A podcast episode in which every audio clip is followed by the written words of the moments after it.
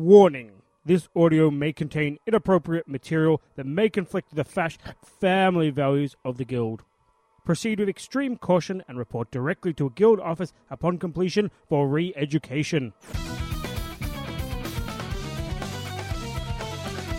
You're in for a treat, Malifaux fans. It's time for the show that's bigger than Jorogumo, live for the Quarantine Zone, Season 2 of the Red Jokers, a faux show. Your Jokers, Hugh, always like to blame things on life. Dave, smash the hetero-capitalist patriarchy. and special guest from the Critical Twit podcast, Joe Some kind of literary ability. and Brian. It's actually a fairly sinister, horrible thing. Get on with the foe!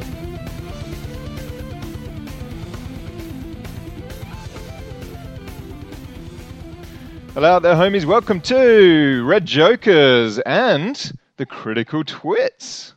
Holy crap, we've got guests. Uh, a couple of homies from over the ditch. I've been in touch with uh, Brian and Joe from the Critical Twits podcast, which you may or may not have heard of. Let's uh, let's introduce ourselves. Uh, so on this special podcast, we've got myself, Hugh. We've got Dave? good old Dave. Dave should have done an order beforehand, shouldn't we? Yeah, probably. Uh, who who have we got over there? Hello, um, I'm Brian from the Critical Twits. And I'm Joe. And you guys do a podcast which involves a little bit of Malifaux as well, I gather. Yeah, we, we Malifaux as often as you do, but we do other stuff as well. Yeah, so we um, we do a Malifaux podcast every month, but we also do a podcast each month on tabletop board gaming, tabletop RPGs, and Netrun. Oh, awesome.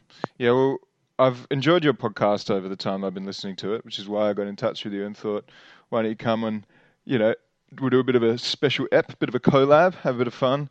So um, I want to talk Malifaux today, of course, but uh, I want to hear a bit more about what you guys are up to as well. So where, where are you at? Where do you live? So we're based in Peterborough in the UK, which is a strange little city in the middle of not a lot, about 60 miles north of London. And we are our local Malifaux scene, Joe. Do we know many other people that play? Just the two of us. Um, Yes, yeah, just the two of us. um, We have a very yeah. complicated metagame going on. No, we've got we've got about six people, seven now, I think. yes, yeah. Oh, oh yeah, so it's a fairly small little meta over there. But do you guys ever go down to London? Because what, sixty miles? That's only an hour's drive or something, right? In the UK, that's miles and miles away. Yeah, exactly. it's a lot of effort for us. Um, so we haven't yet, but I think that might be a confidence thing as well. Yeah, once you have a few games under your belt, you want to head down. So you haven't been playing long, I'm guessing. How long you been uh, dabbling in the fur? So we've been playing about a year, no, two years now. I don't even know what, what month it is. Uh, yeah, about two years. Um, we've been sort of podcasting about Malifaux for the last year. So that's made us play a lot more and helped us with our confidence. We sort of started with a, a new player's perspective on the game, although I think we're, we're moving beyond that now into maybe some more complicated territory. Yeah, awesome. Well, Dave and I have only been doing it for a similar amount of time, a bit less even, Dave. How, how long have we been doing it for, man? Um, about, gosh, a year and a half, maybe? Year and a half? Yeah, sounds about right. But we did go in pretty hard. I mean, we've we've been to how many tournaments in that time? Probably like six or eight. Yeah, about that. and uh, you know just dabbled pretty hard into it because we used to be um, Warhammer players primarily. Although we've always dabbled in a bit of this and a bit of that, and if anything, the old death of Warhammer has um, given us a lot of fun things to do in a way. Like we've we've opened our minds to all the fun that can be had out there with all your uh, podcasting and your uh, board board gaming and your card flipping and you name it. So we're getting right into. We've probably got a similar kind of game schedule to you guys actually. You guys do a bit of RPGing as well. Yeah, I tried to push you guys beyond the um, let's play D and D for 14 years from level zero to level 20. Uh, let's play something weird I found on the internet. Um, and Jamie, who's uh, not not here with us, but another member of our podcast, is really into some really odd little one-shot games, like really experimental stuff. So, yeah, we kind of kind of role play a bit of everything. We did play Through the Breach not too long ago. yeah, we played a couple one shots of that, um, and it's quite fun. I quite like it. It's quite different to other other role play games. Um, we just need to find the time to have a proper swing at it. I think. Joe, you you get into a bit of um, role playing as well. I understand. Is that true? Yeah, we um we have a our local group, which is actually pretty much our entire Malifaux scene. Um, every Friday, meet up and, and play a couple. Uh, well, say a couple. Um, a, a role playing game of some description, usually. Unless people are dying, then we might substitute in a board game for the evening. Um, and we've we've done a bit of everything as as far as systems go. We started with D and D, as pretty much everyone does, three point five, and then we've moved on to other things since then. That could be an interesting one to try out. I mean, I've only just started role playing myself. Um, for those listeners, in the event that uh, this gets shot out as part of a Critical Twits episode or something like that, I suppose Dave and I should introduce ourselves a bit as well. Um, I've, I've been uh, wargaming away for about 15, 18, how old am I now? It must be 18 years. I'm 30 now. So I've been um, caning away at it for quite a bit and uh, always been a bit of a geek that loves anything on a tabletop, basically. A social turn based game, and I'm into it. Almost doesn't matter what it is. But uh, Warhammer Fantasy was the game I played the most, and I played a bit of 40k back in the day, as all trolls do at some point or other.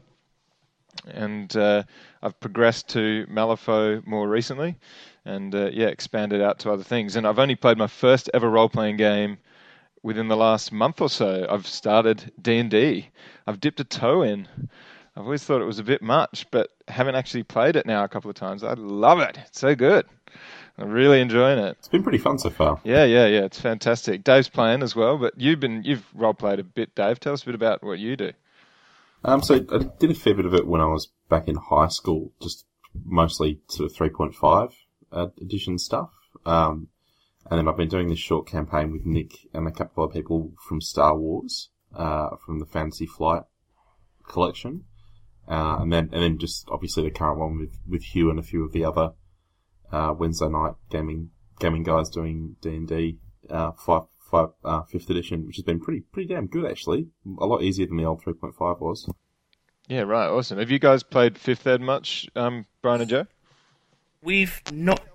I've got it on my shelf and have since it first came out, and I played one game online that then died. Oh, right. Okay. I imagine that must happen a fair bit with RPG circles. They fizzle a bit. It's easy if you don't have the commitment from everybody. Yeah, it's not the same as just sort of getting together as and when and playing a couple games of Malifaux. It's it's a standard commitment. Everyone needs to turn up. Um, and as Yeah, it's got to be ongoing. yeah, as we get older and life gets more complicated, it gets harder and harder to um, to get that kind of campaign feel going. Very true, very true. And I respect that you guys manage to meet up every week. That must um, that'd be hard for us. We meet most weeks for board games and stuff, and all games of Malifaux and what have you. But uh, it's harder with RPGs, as you say, because you need everyone there at the same time and what have you. So um, when we, we're doing that monthly, and that seems to be working. But it is a bit easy to sort of forget what's going on. Yeah, Um, you know, when you wait as long as a month between sessions. I thought we could prove our credentials um, as wargamers to those who, who don't know who we are and what we do. Yes, of course. Yeah. Tell us about your wargaming. Uh, you got to so- you got to have won at least five tournaments, or else we won't we won't listen to what you got to say, right? Uh, between us? no, I don't think. Joe, have you won many tournaments? I, I probably That's right. um, Dave, Dave like can little, give lend you like five local of his. store ones. His- his- Um, My spare. back, back in the day, probably. I had that Dark Eldar army that was never beaten. awesome. Yeah, that, that Dark Dark Eldar. Eldar army, when I played it with my Tyranids, you decided to put the entire thing into skimmers that I could only hit on a six and could fly out of combat, and I had no guns. Sounds like 40k to me. Shot you with splinter pistols from my witches. Yeah, yeah. it's brilliant. That was the Well, worst. they're probably game they're probably still using the same Dark Eldar codex now. I understand, so you could probably get right back into it. if they were, no. To be fair, I, in the end, I got rid of that army because uh, no one in the shop would play it anymore. Um, so I sold it to someone else, and then they just got battered repeatedly. I think. yeah, fair enough. But it was, um, yeah. I mean, I've, I've, I used to play a lot of 40k personally, and Then moved over to Warmachine. Did win a Warmachine tournament. Cool. Uh, at some point. That was that was quite good. After having not played for like six months. Warmachine's kind of like the And- red-headed stepchild in this kind of area, wouldn't you say, Dave? Yeah, for sure. I mean, there's definitely people that play it, but I think they're kind of a strange variety of half breeds that we keep locked in closets. yeah. Coming. Yeah, absolutely. They're they're an interesting I- bunch. See, I, lo- I love Warmachine. I, I, um, but it's not as good as Malifaux, Ah, good to hear. Good to and that's hear. my problem. And to be honest, I think that's the problem with any miniature game I ever look at again. I have this. I have exactly the same issue. I've been playing a bit of Kings of War recently, and that's actually a great game. Um, very, uh, very tight rule set and stuff, but uh, it sort of lacks the sort of flavor and the bait and switch and stuff that Malifaux has. And painting a whole army is just such a huge pain. I've, I've got about 20 models sitting in front of me today, and I spent uh, probably four hours today doing a single highlight step, and I feel like jumping off the nearest. God, Oh, I just died inside for Um, you it- there. You know what it's like? I haven't painted an army in a while, and it's hateful stuff. Painting armies sucks. Painting crews is great. I'm just past the armies. It's too much work at this point in my life. I'm old and bitter. This is coming from someone who's churned out more armies than most people have had hot dinners. Well, I've, I've just been selling a bunch of armies of my like eight fully painted, like three thousand plus point Warhammer Fantasy armies. Selling them all off. It's it's not been a very enjoyable process to be honest. No, it's like like selling off your your children to pay the rent. Your children that you don't like that much anymore, and you're trying to them, Yeah. is that a typical Australian wish, thing? wishing you hadn't been It's not something we do over here. oh, really? Oh, okay. selling children. Yeah, yeah. Yeah, it's it's Oh, it's a right. convict Ways of the future, obviously. I uh, I sold all my wargaming children because I I started 22 years now. Just realised how old I am uh, with second edition Warhammer 40k and progressed through playing pretty much everything Games Workshop did. When I was 18, I went to work for Games Workshop uh, and became a store manager. And then when I left, I sold everything, and I don't think I've played a Games Workshop game since. Smart move. that sounds like a sounds like a pretty typical hardcore development. So, what made the two of you guys um, decide that Malifaux is your jam? What drew you to Malifaux? I looked into Malifaux before any of us around here did, and got really excited and read all the PDF things they were putting out when they were being consistent and doing it really well in um, version one. Right. and then the PDF stopped coming out, and they were really sporadic, and there wasn't any talk about the game. So I went, "Oh, "I'm not playing something that's not supported," and ignored it. Um, and then I can't remember who was it. Who, I think that was when they were changing um, editions, wasn't it? And things went a little bit wibbly. yeah, possibly. Um, but I didn't Yeah. see any note of new editions coming up in the bits I was reading and stuff. So I, I just kind of felt that it might be an unsupported game, and that that's that's not really what I want. Um, so I ignored it then um, because the models were only okay back in the, the metal days. Yes, And then I can't remember who brought it up it was me. for us. Yeah, and I went, "Oh, I looked at that before." Yeah, I kind of got booked. I was wasn't really playing any kind of miniatures game at that point. Mostly focusing on the the role play and the board games. Um, and kind of missed it and started looking around and was adamant I wasn't going to get back into anything Games Workshop based uh, for various reasons. And saw the models and the plastic models were just so so beautiful that I I, I immediately wanted to buy them all and rub them on my face. Yeah, I know what you mean. The new plastics in um, M2E, I found them pretty sexy. And I mean, it must. It, it's it's a pretty good entrance drug for the older tabletop miniatures kind of game, I suppose, because you know you only need a crew box, right? Just one. Yeah. Cheap game. Because I mean, you you guys probably only just bought one crew box, right? I'm sure you didn't get sucked into the temptation of buying every model in the entire faction. Not not to start with. Everyone does though, doesn't it? It's it's the it's the Yeah. age old Malifaux lie. All you need is a crew box, man. Like it's just a few models, you'll be good. See, I, I've been Yeah. sensible and stuck to a single uh, faction. boring. The word is boring, Joe. Or Unambitious. even in a single faction, there's a lot of models to buy. Oh yeah, it makes things easier for you. What though. faction do you guys play? Most listener, any listeners of ours will know that I'm an outcast player, and Dave is some hybrid horrific mix between Guild, Neverborn, and now Reza. The best ones. So um, we, we've got a good mix. Yeah, he just plays whatever's OP at the time. I play Arcanists, um, just because they looked cool, and someone else had said they wanted to play Neverborn. So I was like, yeah, cool, I'll, I'll play the Wizards. Um, Yes, and and Brian, you've got I've got uh, lots of Neverborn, uh, lots of Guild, and lots of Outcasts. All right, got a bit of everything. filled some Ten Thunders with cross faction models and similar, and yeah, that's how they get you. Because these models, these masters, you can use in different factions, um, and can recruit from various places. Then very subtly encourage you to start spreading your wings. Because I was just going to focus on um, on the Neverborn, and then got massively, massively sidetracked. It's always the way, isn't it? They'll give you a master that can take a few models from another faction. Like, oh, you can take all the beasts or something, and then you're like, well, I've already got a few models in that one, so I might as well buy this. And next minute, yeah, it's a gateway drug. who who was everyone's first master? Ah, good question. I went Oh, with Dave. Victoria's. Dave's died. Dave's gone. Hopefully, he'll drop back into the call in a tick. We'll just keep keep going, and if he doesn't, Yeah, no we'll worries. introduce him. Yeah, no, I um I started with the Victorias. I, I thought seriously about quite a lot of others, and ended up going with them just because I liked the models. Uh, it was really the only reason at the time. What Yeah, about? they were my first Outcast purchase because Oh, yeah? the models again are so so, so pretty. That's right. Sexy Such punk nice chicks models. can't go wrong. Yes, yeah. I won't. I won't sound like it. I used to. I used to like sort of punk things when I was younger. I'm old now, and it's all beyond, all past me, and I have to be serious and have a proper job. But uh, yes, I, I relived my youth with their their punky stylings. Who was your first actual master box though? Brian? Um, Pandora. Oh my god, I couldn't think of a worse Yeah. master to start out no, with. that that was it. You you picked Pandora, and I went, oh, that's that's what I was going to pick because Oh, I read up on really? it and it sounded fun. Oh, she's yeah, I she's so I love jumping in at deep end.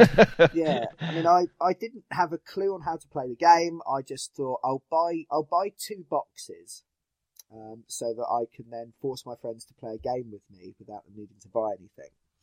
Uh, so I bought Pandora, um, and then I bought Sonnia, um, simply because I found a really cheap Sonnia box. I had no intention of expanding the guild, uh, but I went for Pandora because there's a baby with a carving knife um, in the box. Anyway, Pandora, first master, madness. Some beautiful models, but holy crap, so complicated. Did you not head not Yeah, it's- explode? Go like, how does anyone play this game? Like when you're trying to move Yeah, those we- models around. when I was trying to convince my friends to, to, to play me, um, I, I very quickly learned that I shouldn't give them Pandora to play yeah. um, as their first ever taste of Malifaux because their eyes would roll back in their head and they just collapse um, Mhm. on the floor. Not surprised. Not surprised. Laurie. Uh, Joe, you uh, who did you start off with, mate? I I first bought, like I said, I was looking at Pandora um, because she was the one I was going to go for in Mark One because it looked quite cool. Uh, before I decided it probably wasn't worth it. I then Brian was like, "I've got this," and I was like, "Okay, well, I won't play Neverborn." Um, so I started with Marcus because he looked a- quite fun, and I thought if I'm not gonna get into this massively and I'm just gonna have one master, I'll pick one that means I can just buy loads of stuff and have a massive variety because he's got such a big hiring pool. A good idea, yeah. Marcus is a great one to start with, I reckon, because you can play him so, in such a straightforward way, and he's really effective. Or you can really take him in a different direction. He's got a lot of flexibility as well. Good scope. Yeah, so he seemed like a good choice. Um, I quite quickly bought Ramos afterwards because he seemed like a good second Arcanist master. Sure. Um, although I've only recently got round to playing Ramos. Marcus is definitely the one I've played the most with. Yeah, I preferred it when you played Marcus more. My one loss, though. Let me guess. Joss one is causing loss, you a yeah. bit of grief? Oh, I love Joss. No one who plays against him does. Yeah, that's absolutely right. Yeah, that's. Yeah, I love Joss. The rest of the group hate him. Yep, that sounds exactly the same as us, pretty much. Nick loves Joss, and everyone else hates Joss. It is what it is. I yeah, guess. a couple months ago we played. Um, I I played Pandora again, having finally worked out how she works, and I set two teddies on him, and and they both died. Funny that. So you're doing it wrong. You got to just give him some. You got to give him some sweets and paralyze him or something. That's the way to do it, Joss. Just get him to go chill with candy for a bit. Yeah, I just thought I could try to out brute force him and uh, failed. miserably. No. Yeah, that's. Uh, I- I've thought the same many times. That's usually my approach with the outcasts, and doesn't always go that well. Although Victoria of Blood tends to like um, having a word with him. Yeah, wouldn't mind it. She's That's a about good idea. she's about the only one, just because she ignores his armor and he's hard to kill. She just does not give a crap. Provided you give her the upgrade, that might as well be stapled to the card, I guess. Yeah. And Big Daddy Dave, what did you start off with, homie? With Sonnia, um, just sitting on the back and blasting things from a long distance. I haven't played your Sonnia in a long time, actually. I kind of backed off her because I was it was get, making me a bit complacent. You know, just doing the, the same thing every time. So I decided to sort of go to some greener pastures instead. Oh, makes sense, makes sense. Have you guys ever played um, with or against Sonnia in your guild doubles? Yeah, Sonnia was my my second uh, second box, uh, the one that I'd let other people play with because she's fairly straightforward Sure. uh, and easy to use. Uh, but I I then had a few goes with her myself, and she was what I I actually used most to start learning the game. Uh, so I have a big soft spot for uh, for Sonnia. Are you a fan of big, nasty artillery in other games like Dave? Or?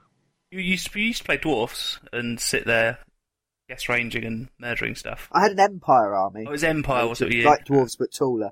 Um, so yeah, I, I, I pajamas. love. Yeah, I, I had loads and loads of cannons and mortars and um, a huge giant gun line. I generally tend to go for the models I like the look of. Actually, sort of bend and adapt my, my style to fit. I suppose actually that's that's quite a good like difference between us as as gamers. You play play the game because you enjoy the game, but buy the models you like. Yes. Because I kind of look of what's effective and or easy to paint. Um, Yep. That's me, Joe. I'm I'm with you on that one, baby. oh, Uh, especially mate, the I- easy I- to paint bit. That's why I like. That's part of the reason I like the Marcus choice. I can dry brush the shit out of that. Happy days. Well, I've I've um, upset any of the proper painters in our group because I use the army painter shading The dips. stuff. Yes, um, which which makes it look like I can actually paint. So I've been I very much enjoy that stuff. Yeah, that that is very good stuff indeed. In fact, I've got um, about I don't know a medium-sized army of Skaven that my homie's trying to talk me into getting organised for Kings of War doubles tournament. And uh, you bet you bet your life I'm going to dip the hell out of those guys. They're already painted like with a spoon off eBay, that kind of maneuver. Yep. So I'm thinking um, dip and whack them on a multi-base and see how they travel. That dip is the stuff of champions. Finally, people that agree with me and don't just say I'm cheating. You had to travel halfway across the world though. It doesn't matter, Brian. People in the future approve of my choices. Yeah, that's right. We've got less time in the future, so we've got to just get shit done. This is it. Like to be fair, I painted six spiders and three metal garmin in a couple of hours, and they don't look that bad. Mostly just dry brushing a bit of colour and then dip, but because they're mostly silver, they look fine. I have, I did at one point because I I dry brush speed paint and dip, and then that I'm done, and painted an entire 750 points of Space Wolves in the time it took our friend Chris that we're teaching Malifaux later to highlight one wing of his uh, whatever ship it was that he was um, using in his Space Marines. God, I So- envy you. I'm I'm I am Chris in that scenario. I I paint so slowly. It's it's appalling. I, I wish I I, could find it's much quick- smarter, faster because it don't get a very good result at the end. it just takes a long time worlds. to get there. Interesting stuff. Anyway, well, that's probably a good enough little maladuction, a bit of introduction into the foe, uh, and um, how we all slot into this collab situation. But uh, I think we should smash out a quick break, and then when we get back, we're going to talk about a couple of our favorite favorite models.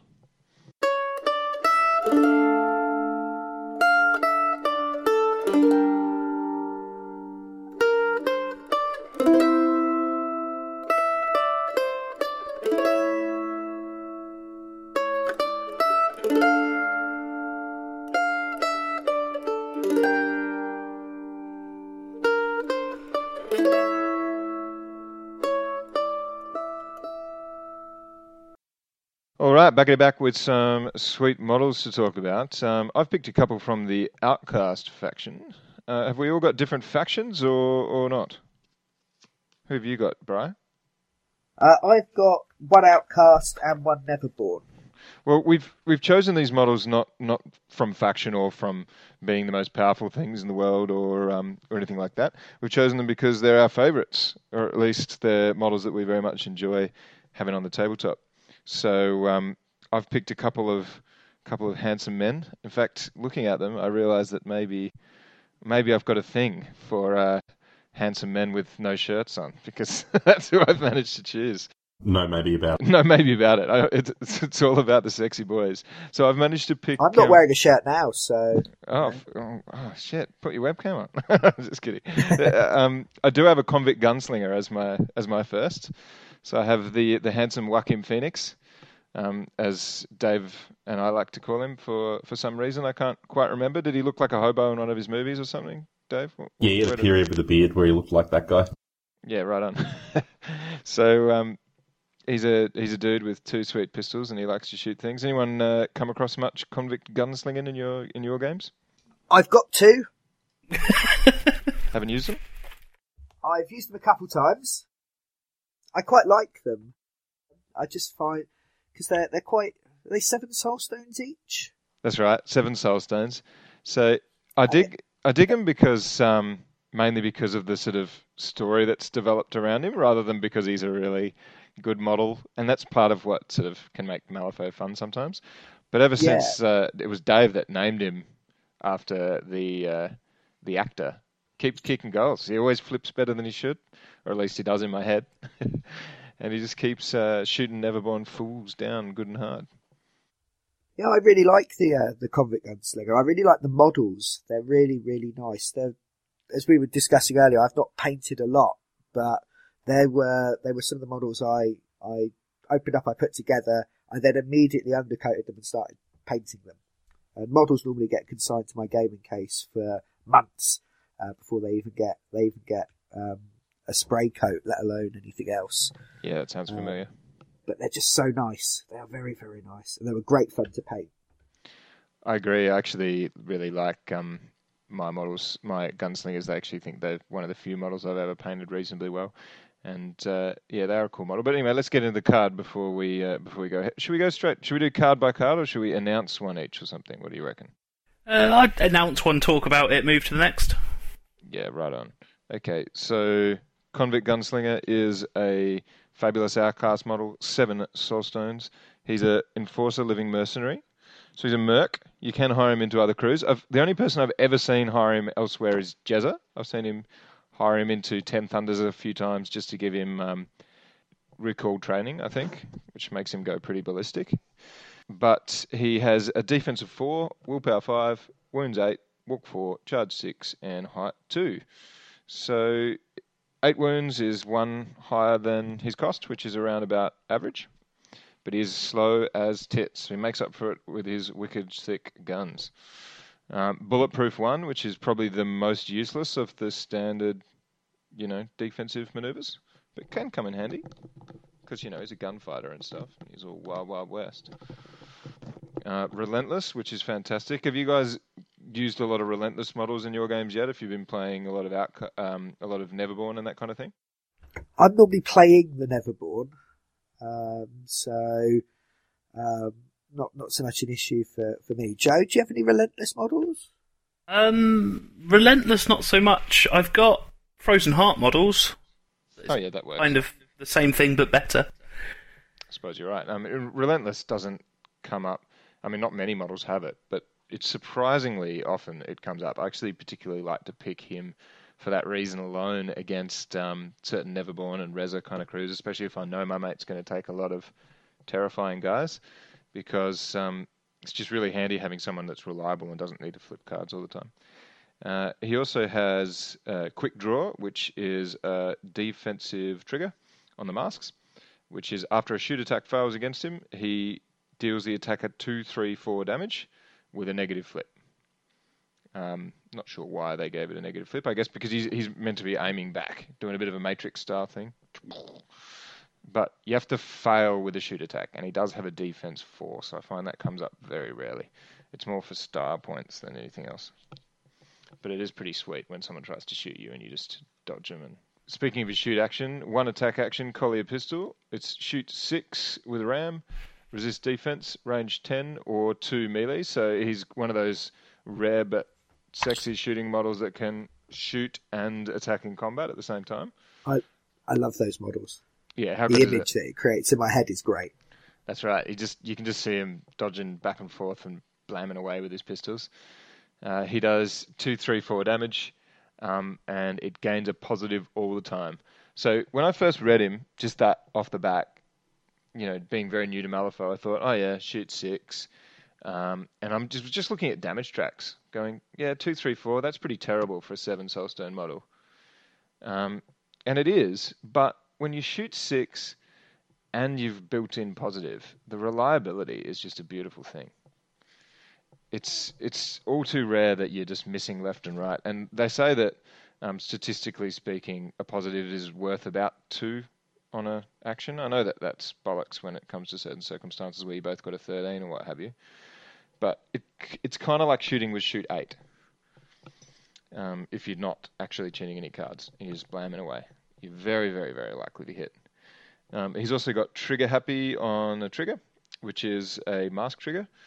And it's one of those weird ones that has a it's a ram and a mask, but he has the ram built in. So, you know, except in extremely rare circumstances, it's basically just a mask. Uh, after damaging, have a shot again. That's what it's all about. Just boom, boom, boom. You can shoot as many times as you can. Um, and then aim low after damaging, the target gains slow, which is sort of more an added bonus than anything else. What are your thoughts on that shoot attack, Dave? Oh, he's the best, mate. He, in so many games I play against you, and he just does my does my little head in, comes in, all guns blazing, and takes out half your crew. Yeah, I mean he's shooty as hell. It is good fun when you get so many shots off in a row. I mean, obviously your maximum seems like four, but then of course his only tactical action is rapid fire. So two AP, discard a card, shoot three times. So you can shoot a maximum of six times because the trigger happy that gives you an extra shot. You can't declare triggers after doing it. So basically, if you get your free shot and you manage to pull it off all three times, you're shooting six times. It doesn't happen often, but actually rare that you shoot with him, even without rapid fire, that you don't get at least, you know, three or four shots, um, which is pretty damn nice. But he's got one major downside, and that's range 10. Range 10, I find all too often when you got walked four and range 10, it's really difficult to get someone in that sweet spot. Have you? So you haven't brought him out much, bro? Uh, no, but you, you're convincing me that maybe I should give him another try um, and fish him out maybe today uh, when we play later. Stop helping him. I need help. He's particularly good um, in. He's really good in henchman hardcore, actually, um, because stone for stone at around seven stones, even though he doesn't have a lot defensively, you'll find that he's just so reliable and he gets so many shots and his damage is so consistent. Um, and the fact that you charge him in combat and quite often he'll survive and then, you know, rapid fire you in the face. Um, it's amazing how, how reliable he is around that, that kind of smaller stone kind of game. But if you can get pushes or pulls or fast, i.e. Tara or um, Jackdaw or something like that, and you can push and pull him around and give him a bit of extra speed so that you can make up, mitigate that sort of slow walk speed, then he really comes into his own. Sold. I'll take him today. That's my thoughts. We'll be playing some Henchman Hardcore later, so So let's um, let's knock it over to um, the mighty UK, and one of you boys want to flop out a card? go on, Joe. Pick something horrible to make me sad with. Okay, well, one of my favourite models to use, and actually, I've I've kind of just picked the Arcanist version of the Gunslinger. Because looking, kind of going, oh no, the damage track's similar, and I I really like Oxfordian mages. Oh yeah. Nick's Absolutely love them. Nick's pretty hard for Oxfordian mages lately. Isn't He's been a total terror with them. He's been taking them basically all his crews. I- I'm not really quite sure how to deal with them, to be honest. I've played them a fair amount of time because they've had a new upgrade recently, which is mad. Because it makes them cheaper. it? It means you Which just never seemed- take you you'll take three or zero, right? Pretty much. Yeah, pretty well because you Uh, I don't know, mate. Uh, Nick's been messing around with Sandeep with one of them. Oh yeah, okay, fair pretty- enough. Pretty good. One seems sensible. You're certainly never going to take two because at that point you're like, well, you know, I'm paying Three for an extra one. Yeah. Yeah, that's right. That's Third right. one's half price.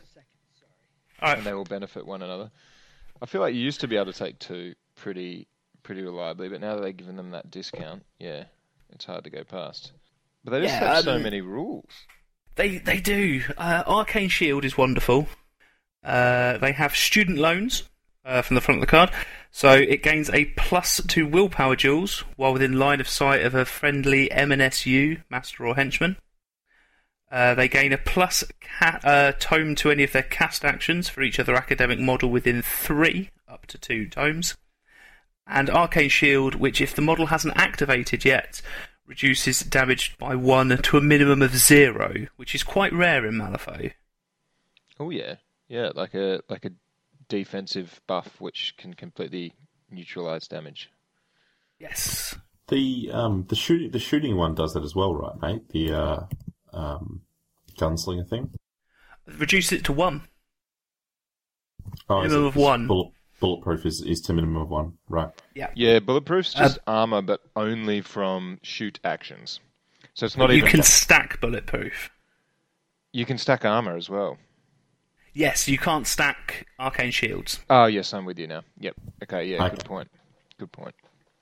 Um, so if you've got other things in your crew that will allow you to increase your bulletproof, then the convict gunslinger can get better against shooting attacks rather than uh, the mage that can't. But I can use it against melee, so that's pretty cool. Um, their attack actions, uh, they've got their elemental bolt, range ten, so again very similar to the gunslinger, uh, with a two, three, four damage track. Again, very similar.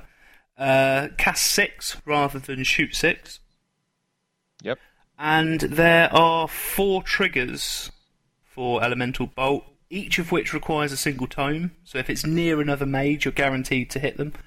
So you've got Blaze, Freezing Wind, Electrocute, and Wind Blast. So hit it, uh, after damaging, you can give them Burning, Slow, you can ignore armor, or you can push the target up to two inches for each tome in the duel total. Wind Blast is probably my favourite because it allows you to do those pushes. If you've Yeah. got three mages and they're all next to each other, every time you, you damage someone, you can push them four, which is just fantastic. Well, it's every tome, and yeah, they add one each, don't they? Yeah. So it must be. They add one each up to two. So Right. if you've got, so you're guaranteed to get four inches, but if you flipped a tome as well, you could get six. Six, yeah, nasty. Have you ever played um? Have you ever played them with Ironsides before, Joe? Yes, I, I really like Ironsides as an idea. Um, The fact that she she's got as- a lure on her as well, so with She three does, yeah. mages and a lure on her, you can suck them into her pretty reliably. She suddenly becomes like plays a bit like Seamus at that point, actually. Yeah, Yeah, with all the Um, all the luring and stuff. Yeah, I think she just dies a little bit easier than Seamus, which is a shame. yeah, not Uh, anymore. Not well, anymore. yeah. So they've also got another attack action, which is a zero attack action, um, which is a cast six range one melee attack. Uh, target suffers one, two, three damage. And again, it has three triggers this time, all based on tomes. For a single tome, you can, after damaging an enemy, add a soul stone to this crew's pool. For two tomes, you can increase the damage track to 245. And for three tomes, after damaging, the target is killed unless it discards two soul stones or two cards. oh, I've never seen that one before. They've got a kill trigger. They've got a kill trigger on their melee attack, yeah. Nick Nick did it did it to Pandora this week against Owl at House of War. Oh, really? The touch of death. Yeah, didn't have the cards or stones and just boom, take it off. Kiss of the It's dragon. amazing. Holy shit. Um, and then they also have Furious Casting, which is their version of Rapid Fire. Uh, so you can discard a card and you can make three cast actions. Oh yeah, actually, you're right. That it, it- they are in many ways similar to a convict gunslinger. They've got that, that same kind of thing, similar Just kind the, of stat the line. Arcanist flavoured one. How many wounds have they got? Uh, they only have five wounds. Right, so they really rely on that shielding quite strongly. Yeah, they are quite fragile. Um, But defense five, right? yeah, defense five, and um, most of the other stats are very similar actually. Uh, plus one willpower, same walk, same charge, same height. Pretty freaking good model for five stones from where I'm standing. I mean, for six, I think they're still very decent. For five, Yes, they're, They're, they're decent for six. They're amazing for five if you're taking three. Yeah, that's it. I mean, I'm saying I'm arguing that the convict gunslinger is not bad for seven. So Yeah. um, you know, that's quite a bit more. But of course, you know, it's different different strokes for different folks. As much as it sounds very similar, the slinger is a lot more reliable with his damage because he's got those positives to hit. And Oh, um, definitely. the extra few wounds does actually make a pretty big difference. Plus, you, he's got a new upgrade which you'll put on him all the time. Academics get even more mental when you get all the different upgrades you can put on them these days as well, don't they? Because they've got zeros and what have you out the wazoo. Yeah, there's there's quite a lot that's come out now. Sandeep's obviously given them a massive boost as well. Who's probably where I'm looking at going next for casters. Yeah, he does sound really Um, decent. Yeah. So yeah, that I mean that, that's the major. I've used them because uh, they come in the Ironsides box, I believe. Yeah. Um, and to be honest, they are some of my favourite models. Yeah, I was looking I forward to you just- getting to that. The models are fantastic. I love just that. Yeah, they're they're dynamic. They they each look very individual, which is nice. How do you guys feel Um, about? Um, uh, I don't know what to call them. I guess like magic effects. You know, action. Those sort of things that you have like fireballs on the base and that kind of thing. Yeah, the uh, wibbly wobbly swirly stuff. Mm. yeah, some Normally people doesn't look good. You either love it or you hate it. Like Dave's not into it. I, I like it. I think it's fun. I think it looks great on them and on the um the Gremlin magic dudes, the little uh, the fire zapping friends. Looks good on them too. I think if it's done well, it's awesome. It's just not done well most of the time. Um, not not in general about, around Ninja games. Uh, I wouldn't say that's necessarily true in Malifaux because nearly everything they make is beautiful. Um, but my favourite one is the one that's flicking up a big wave of stuff. Yeah, he looks pretty cool. Stuff. Um, yeah, like I don't, I'm not sure if it's meant to be fire. It's purple on the card. Um, but yeah, that, that, that pose again, I I really like. So Yeah, he looks a bit Doctor Doom. I like the guy with the uh, with the glowing hands as well. That looks like he's gonna yeah, just give you a bit get, of a getting his death Fighter. touch ready. Yeah, he's just activated his ultra or something. He's going all going right in on you. Good times. And then you've got the one that's just floating there. Yep, just chilling out. Zen on his little You cape. Well, um, what did you bring for us, Dave? Who's who's better than the Oxfordian mage? The doppelganger. Uh, probably right. Actually, like if there's going to be a model that's better, that might be it. So the, do- I I chose doppelganger not just because it is the absolute absolute shit on the table, but because the model is so profoundly creepy to look at. Her skin slothing off her back, and she's wrapping it around herself like a cloak. It's just, it's kind of A grade horror stuff. Really pretty into it. Yeah, right It's on. one of the few models that I got really excited about from first edition because even the metal one is a really nice model. Yeah, no, it's it's really solid. Now, the, in terms of actual game stuff, she's got a couple of great things going for her. She's manipulative 14, so that you have to um, pass a pretty good willpower check to target her with attacks and things. She's got Don't Mind Me, so she can interact even when she's engaged. Um, but the most important thing that she does is on the back of, back of her card, which is she steals your attacks, and she can um, blend to look like to, to use a, an attack action of another model within I think eight inches, and if you flip a cheeky tome for that, you get to take a free activation. So she's as good as the best model on the table, as far as I'm concerned. Yeah, I love that ability on the, the doppelganger because if your your opponent's got a, a really really good attack, they're probably going to be using it twice, um, unless it's on a master, and you can, in theory, use it three times back at them. Kind of Yeah. rub salt into that wound of stealing their abilities. Yeah, and right. w- Is it attack action Combi- only, mate, or tactical action too? Uh, just- let me just check. I think it was attack action. Um, no, it's just an action, so it could be an, a other one as well. Oh, also, I forgot the most the most powerful one, which is ill omens. Um, she can cheat the initiative flip. Yeah, that's what the internet will tell you is the the best thing about her. It's the reason I hate her. it's the reason I take her every time against Joe. Does seem like a pain. Were you did, were you uh, scrambling for another card to find Brian after uh, David? I've I've I've got a backup. I'm good. I'm good. you actually did have her on there. yeah, of course you did. yeah. Playing playing Neverborn. But yeah, she's she's got to be the number one for me. I mean, I actually don't think I've ever taken a game without her with Neverborn. Um, if that doesn't tell you something, I don't know what does. Yeah, fair enough, man. Fair enough. She's the uh, Johan of Neverborn. Although I didn't, I didn't bring him along, but he just goes without saying. But yeah, I mean, she's she's incredible, and that that cheating the initiative flip just really allows you to become a complacent jerk, um, in the uh, and just not care. Do things like send Nekima in on the last activation of a turn, and then just know that you're going to get the initiative next time to go in again, almost no. You never know when your f- opponent's going to flip a red joker for initiative or something, but. Do you hear that, Brian? Complacent jerk. you can be that yeah, way. I- I'm happy with that. What makes a change? It's not me, I suppose. What, what's an anti doppelganger tactic you can share with me then, Joe, for next time Dave busts that out against me?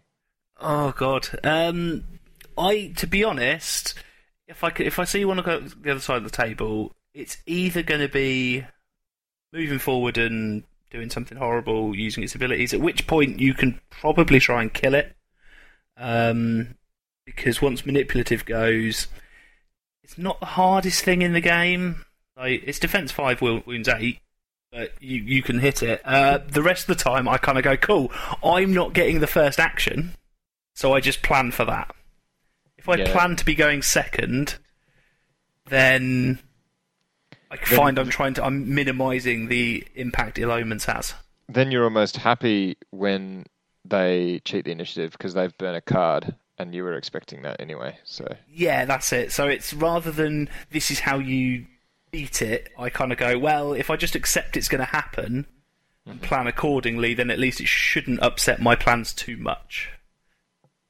Yeah, makes sense. Makes sense. Dave, uh, a hot tip uh, for you, maybe Brian. Have you got any, Dave? Have you got any hot tips on any sneaky ways of using it? Um, I, my favourite is, is with Mr. Graves, and just having that double mobility in your in your crew. It's kind kind of come, becomes a standard of basically all the things I take. Um, just having twice the ability to move something around really means you can get what you need where you need it. Yeah, because you use show me the door to give it what is an eight-inch push, is it? And then she can copy it. I think it's six, but yeah, yeah, Six, and then right, she yeah. does it as well. Pretty far. Yeah. Yeah. Certainly seems far when Lilith is all of a sudden 12 inches further up the board. yeah, yeah, and it's uh, getting you at turn one. Yep, pretty terrifying. So you write writing that one down, Brian. Uh, yeah, definitely. Um, I've uh, I actually found um, some use for one of her, her other abilities, which is um, being able to take. Where is it? What's it called? Uh, ah, don't mind me. That's what it's called. Uh, this model may take interact actions while engaged, Hmm. um, which I made quite a lot of use of against you last time I played you, Joe, um, in your infamous first defeat at, of uh, at Malifaux just kind of the threat of her, um, so getting her sort of stuck in, being able to um, copy a nasty attack, but then also start dropping scheme markers around in those important sort of centre of the board positions was uh, a nice little unexpected bonus. Yeah, it's It's a very good frustrating. point. Gaining Grounds 2017, I strongly believe now more than ever is it is time for Don't Mind Me. Like uh, the amount of schemes that have scheme marker related things very close to your opponent. Be Yeah. it, you know, there's so many. Like dig their graves is an obvious one, and that that one where they all you get your opponent to drop a bunch of markers, and they're meant to be difficult to pick up because they're near their models. But don't mind me, you can just swoop in there and snafu the marker. It's it's um there's definitely a few you know, there's the list goes on. Like spring the trap, the um, all the marker ones, really, the normal marker ones that don't even need to be near a model. Yeah, don't mind me is fantastic. Right. Yeah, I mean, it was it wasn't as good in the last batch, but I think this time around it's become a lot more useful again. Yeah, that's exactly right. I think this uh, this latest scheme pool has really updated that. So I think people should be getting their performers out and their doppelgangers out and um, models like that, and you know, giving them a crack. Everyone had their doppelganger out already. Let's be honest, but yeah. All right, Yeah, we really we really like the Gaining Grounds. So our, our last Malifaux podcast was all about the, the new Gaining Grounds, um, and that happened during sort of our play testing and playing around with those uh, those new rules. Uh, and I really like the scheme the scheme stuff. It's something that feels unique to Malifaux. I love how much it shakes up the game. They bring out all the new schemes and stuff. It's really cool. Yeah.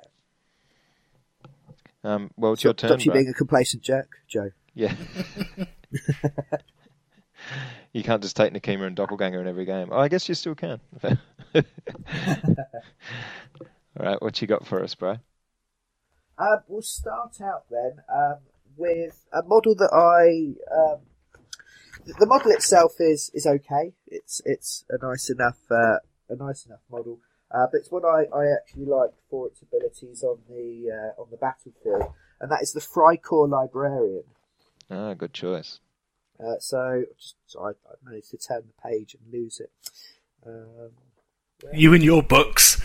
I know she's hiding from me. We're Use a card cards. like a proper gamer.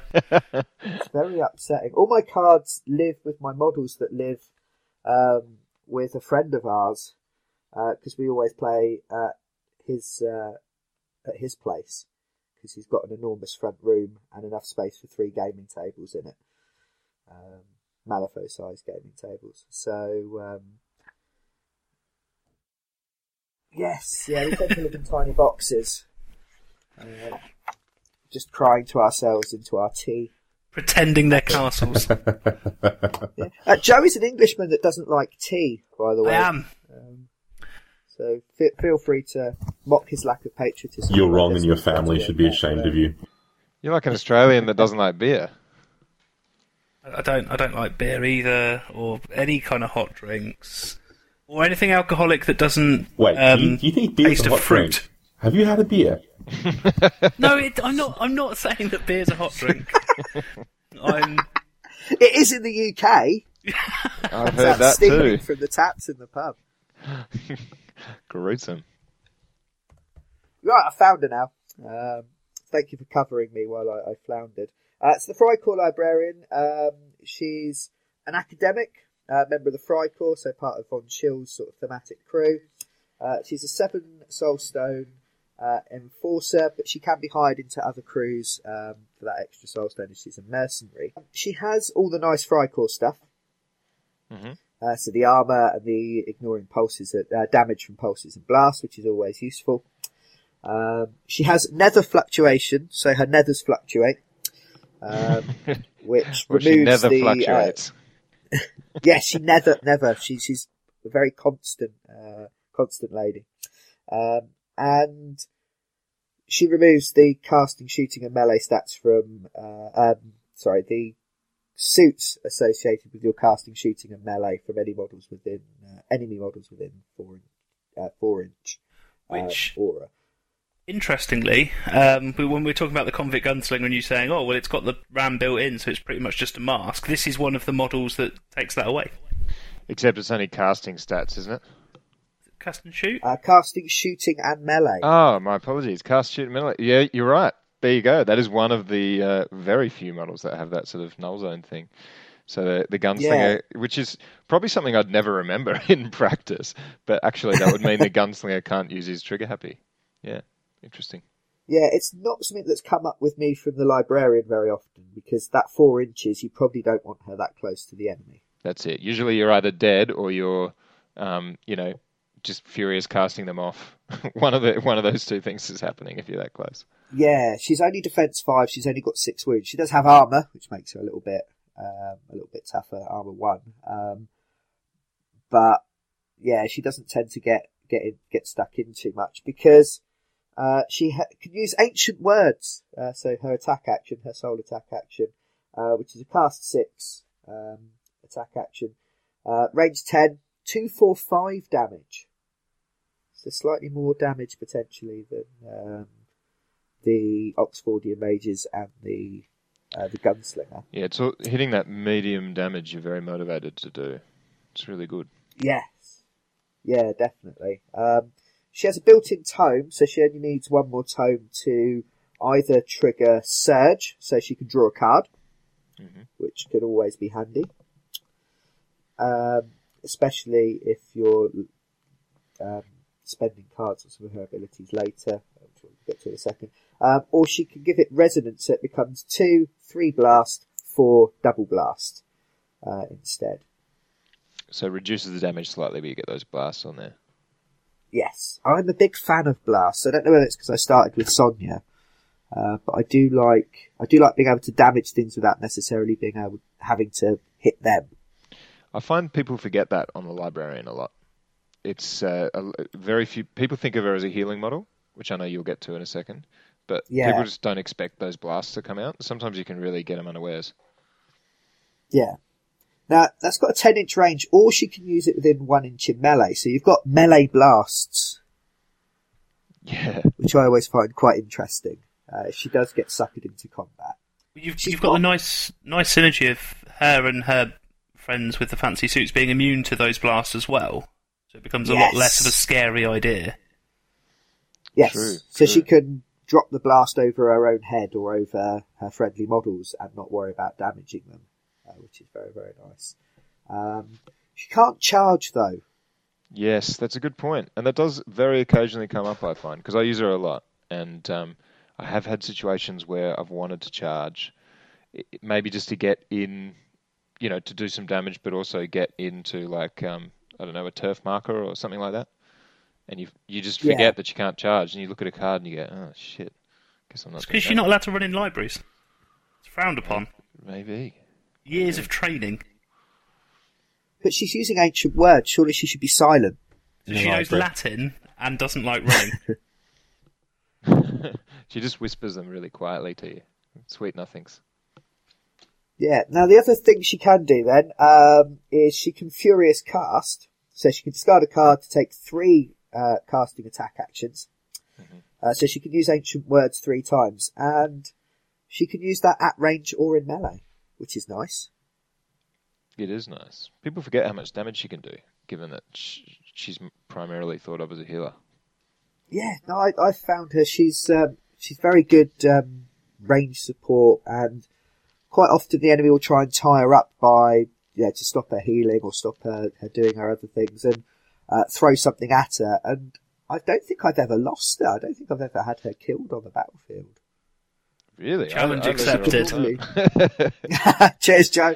Uh, yeah, she could normally uh, she could normally sort of hold her own against uh, models that, in theory, should should should be smashing her because, and there's, uh, this is probably the, um, the the main ability of the librarian is her um, tactical action, uh, one AP, healing energy, needs a seven um, to to go off, uh, six inch range, uh, and she can heal one, two, three damage.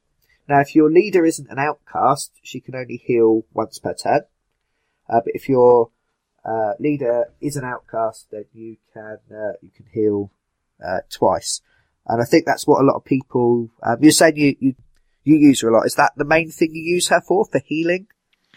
Uh, I actually find that I I take her for the healing, and other people uh, I think would be in the same boat. There is that you take her with the healing in mind, but on practice on the battlefield, I find that it's almost 50-50. I'll heal some turns and I'll zap other turns.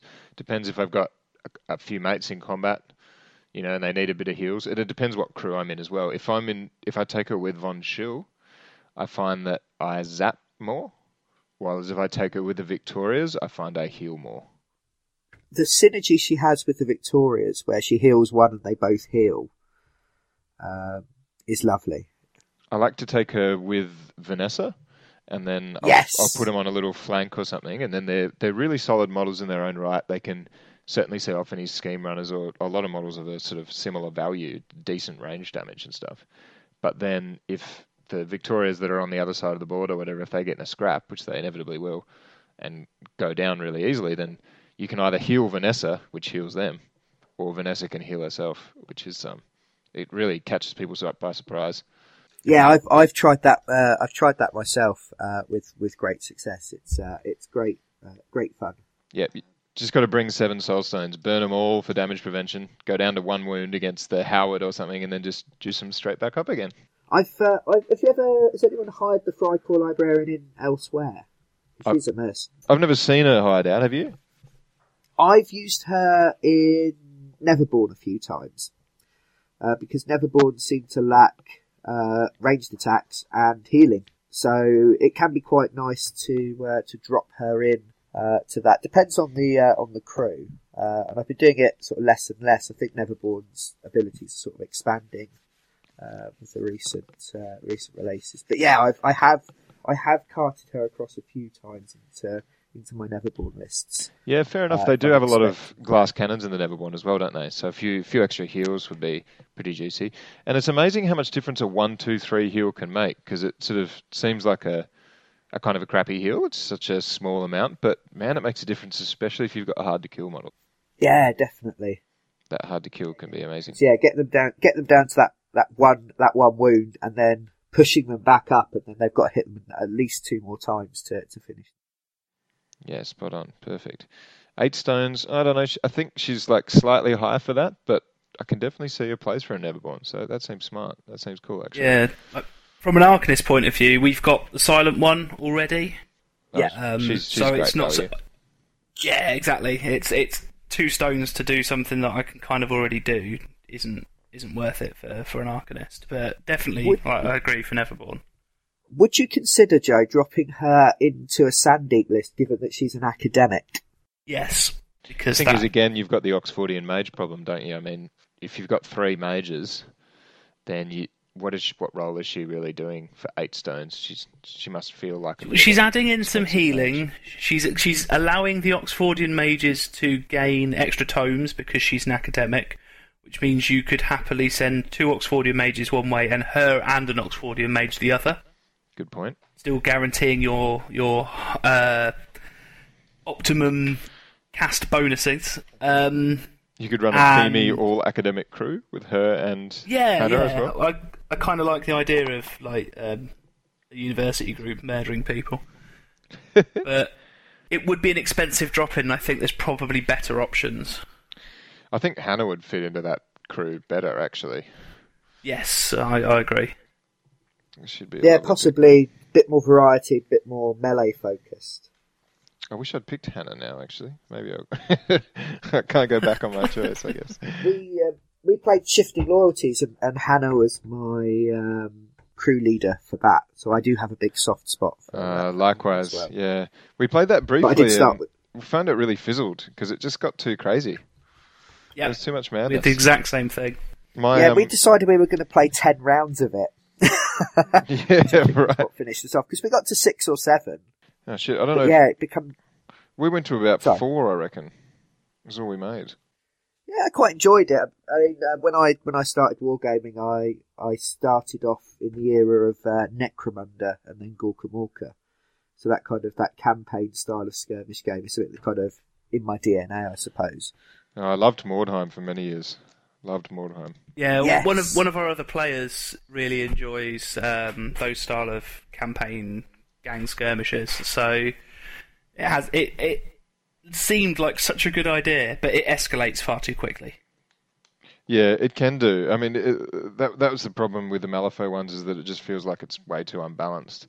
And I mean, things like Necromunda and Mordheim are pretty unbalanced games as well, but they sort of get away with it by not being too crazy. And ma- maybe they come from a less balanced base or something. But because Malifaux's so lovely and balanced normally, and you feel like you can sort of have a fun game when you I, suddenly I, have I suppose you, you just don't expect balance from anything from GW, do you? No, that's right. It just it's a sh- it's a shock when you see Howard Langston with a with a machine gun roll onto the board or Yeah, or, that, um, that, I did that.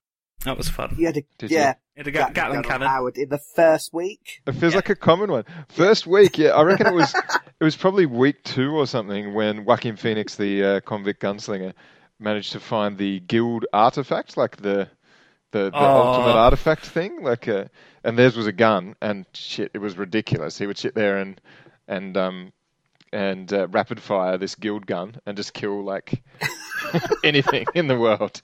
It was just- it got- See, the, the combo that, as a brief aside, the combo I, I enjoyed the most in Shifting Loyalties uh, was putting the Arcanist bounty upgrade that allows you to heal friendly constructs nearby at the end of your activation Oh yeah. onto the Mech Rider. Oh. Because the Mech Rider would push, drop out a, construct that would take damage, and then it'd heal back up to full wound straight away. Oh, that sounds disgusting. You really weren't It- pulling your punches in this campaign friendly game, were you? These people are used to, to me, um, so I don't I don't pull punches. It's also why I have probably hadn't lost a game because I was just being a dick. Oh, well, it's, it's Yeah, Yeah, we play loads of luck games when you're not around as well, Joe. Yes, yeah, that's it. You get to have fun without me, and then uh, Have all these game nights where he's not Joe's not invited, or Yeah, he doesn't know about them, so don't let him know. okay. Well, I guess we've come full circle, and I'm I'm going to come round again and do another quick model. I have Big Jake, another handsome shirtless man. That was just a coincidence, but it is what it is. I love this guy on a for a few levels. Like um, number one, just the fact that he's called Big Jake. I dig it. Although he should be height three, I think. I think that's a missed opportunity. Or height one, either would have been fine. But height, height two seems weird for a big guy. make it accurate or a joke. None of this middle ground. That's right. Um, but I like his style because he is uh, an American Indian character, and you just don't get that much, do you? You don't get that nearly No, enough. I mean, we, we we said this when we were looking at things like um, the guy with the big machine gun, the guild guy, um, and then sort of Sandeep coming out and kind of going, cool, they've got that kind of Indian Yeah. theme going on. So and having it's- Big Jake. yeah, I love a I'd quite like to have him and Marcus run around together. Just being. just doing the tribal vibe. That'd be Yeah, right yeah. on. And I like just He the looks awesome. He he's he's got he's an Indian with a top hat. What's not to love about that? That's amazing. And he's uh, got some sweet tomahawks, and he's not afraid to use them. I mean, what a guy. Anyway, He uh, just needs a monocle and he's there, isn't he? yeah, that's it. I mean, I just like his style. He's uh, he's a he's a, he knows what he knows what he's about. But um, middling stats and only five stones. So what do you expect? I mean, fi- the five and five on the willpower and defense really isn't too shabby uh, for five stones. I reckon. Um, very average though, stat wise, like um, Yeah. basically the average model across the board. But then he's got the awesome ability. I thought you were dead which is uh, if this model is killed or sacrificed turn five, before turn 5, you summon him in base contact with a friendly model after flipping for initiative on turn 5. The summoned Big Jake suffers 4 damage, does not gain slow, and may take interact actions as normal. So he, he limps back out of the mist, badly wounded, like an antagonist we've- in a horror movie. We've not encountered him yet. Oh, you haven't seen Having it that. yet? Well, no, he's not been used. So I've, I'm looking at the card now and thinking, okay, so he doesn't gain slow. That's cool. He can take interact actions as normal, which is cool. But combined with his other stuff, he's he's awesome. He's legit. I mean, for five stones, uh, in Outcast especially, which kind of lack really like high quality cheap models. They don't have Rotten Belles or um, or Necropunks or or a lot of things like that that are just like really high quality cheap models. Um, Big Jake is a legend. I mean, he's an enforcer, which is really nice as well. In the current uh, pack, you know, being able to, he can pick up points for hunting party. He can be used in that last stand uh, scenario and a few other things, which you wouldn't expect out of such a cheap model. But yeah, being able to come back on turn five uh, is amazing. But then what really makes it awesome is um, these next two abilities. So he's got Don't Mind Me, uh, which you're, I already talked about how much I love Don't Mind Me under the new schemes. Um, and he's also got I'll finish this fight. So when determining how many victory points this model's controller gains from the strategy, now it's important that I thought it was strategy or scheme when I first read it because I read it too fast, I guess. But it is only the strategy. So unfortunately, you can't count it to schemes. But he counts as two models because he's just such a big gangster. So he can just he can just roll back in with his top hat when everyone thought he was dead, right next to one of your cheap models or something in the last turn of the game. Turn five is usually the last turn. He can limp onto the objective, count as two models, and just win the game for you. I mean, what's what's not to love about that? He's a legend. Yeah, he's he is cool. I I expect Brian will end up picking him up. I'm Yeah, tempted. I'm tempted already. We've only done the front of the card. I know, I know, right? He's so cool. Uh, back of the card, uh, look, he doesn't have a huge amount of excitement to offer here. It's mainly just that front of the card stuff. But he has a tomahawk, which is nice. Uh, another melee. Uh, it's a melee ranged action. Um, sorry, it's just a melee action. My bad. Uh, there's throw tomahawk's the other one. So he does two, three, four damage. Big deal. Um, comes with a built-in tome, um, which gives him the trigger not hardly, which is while damaging. If this model was summoned this turn, deal plus one damage to the target. So just as he's coming back, limping out of the out of the mist, he can come in swinging, charge right away, and uh, do a three, four, five damage track on melee six, which is pretty goddamn impressive for a five soulstone model, Yeah, it is. especially when he charges. You know, when your opponent doesn't expect it. Uh, you're coming with me, which is after damaging, push this target up to three inches in any direction, then place this model in base contact with it. So, niche case, but what I see you doing with him is one or two things on that last turn. I mean, it has to be the right scenario, of course. I mean, I'm thinking, uh, what's that one called these days? Jim? Oh, I ca- I can't remember the name, but I know the one you mean. We discussed how it's fairly awesome. Yeah, that one, Yeah. or the or the one with two markers, uh, the stash markers could be useful as well. Basically, he comes in, charges. He either does heaps of damage and just kicks goals, or he pulls someone else out of the area that they're scoring on the strategy and then scores it himself. One of those two, which is pretty cool. Uh, and you can also throw his tomahawk for a fairly mediocre shooting attack. And he has a zero, which is really nice as well. This model may suffer two damage to look at the top two cards of the deck and place either on top of the deck or on the bottom of the deck in any order. So that's just useful in every single game and every single Ooh. situation, right? Yes. It's it's uh, it's card shuffling. It allows you to know what's about to come up. Even if you draw two crap cards, you at least know what's coming soon. You know, or you can just dump them on the bottom, cycle your deck. You guys are card players. You know how useful that stuff is.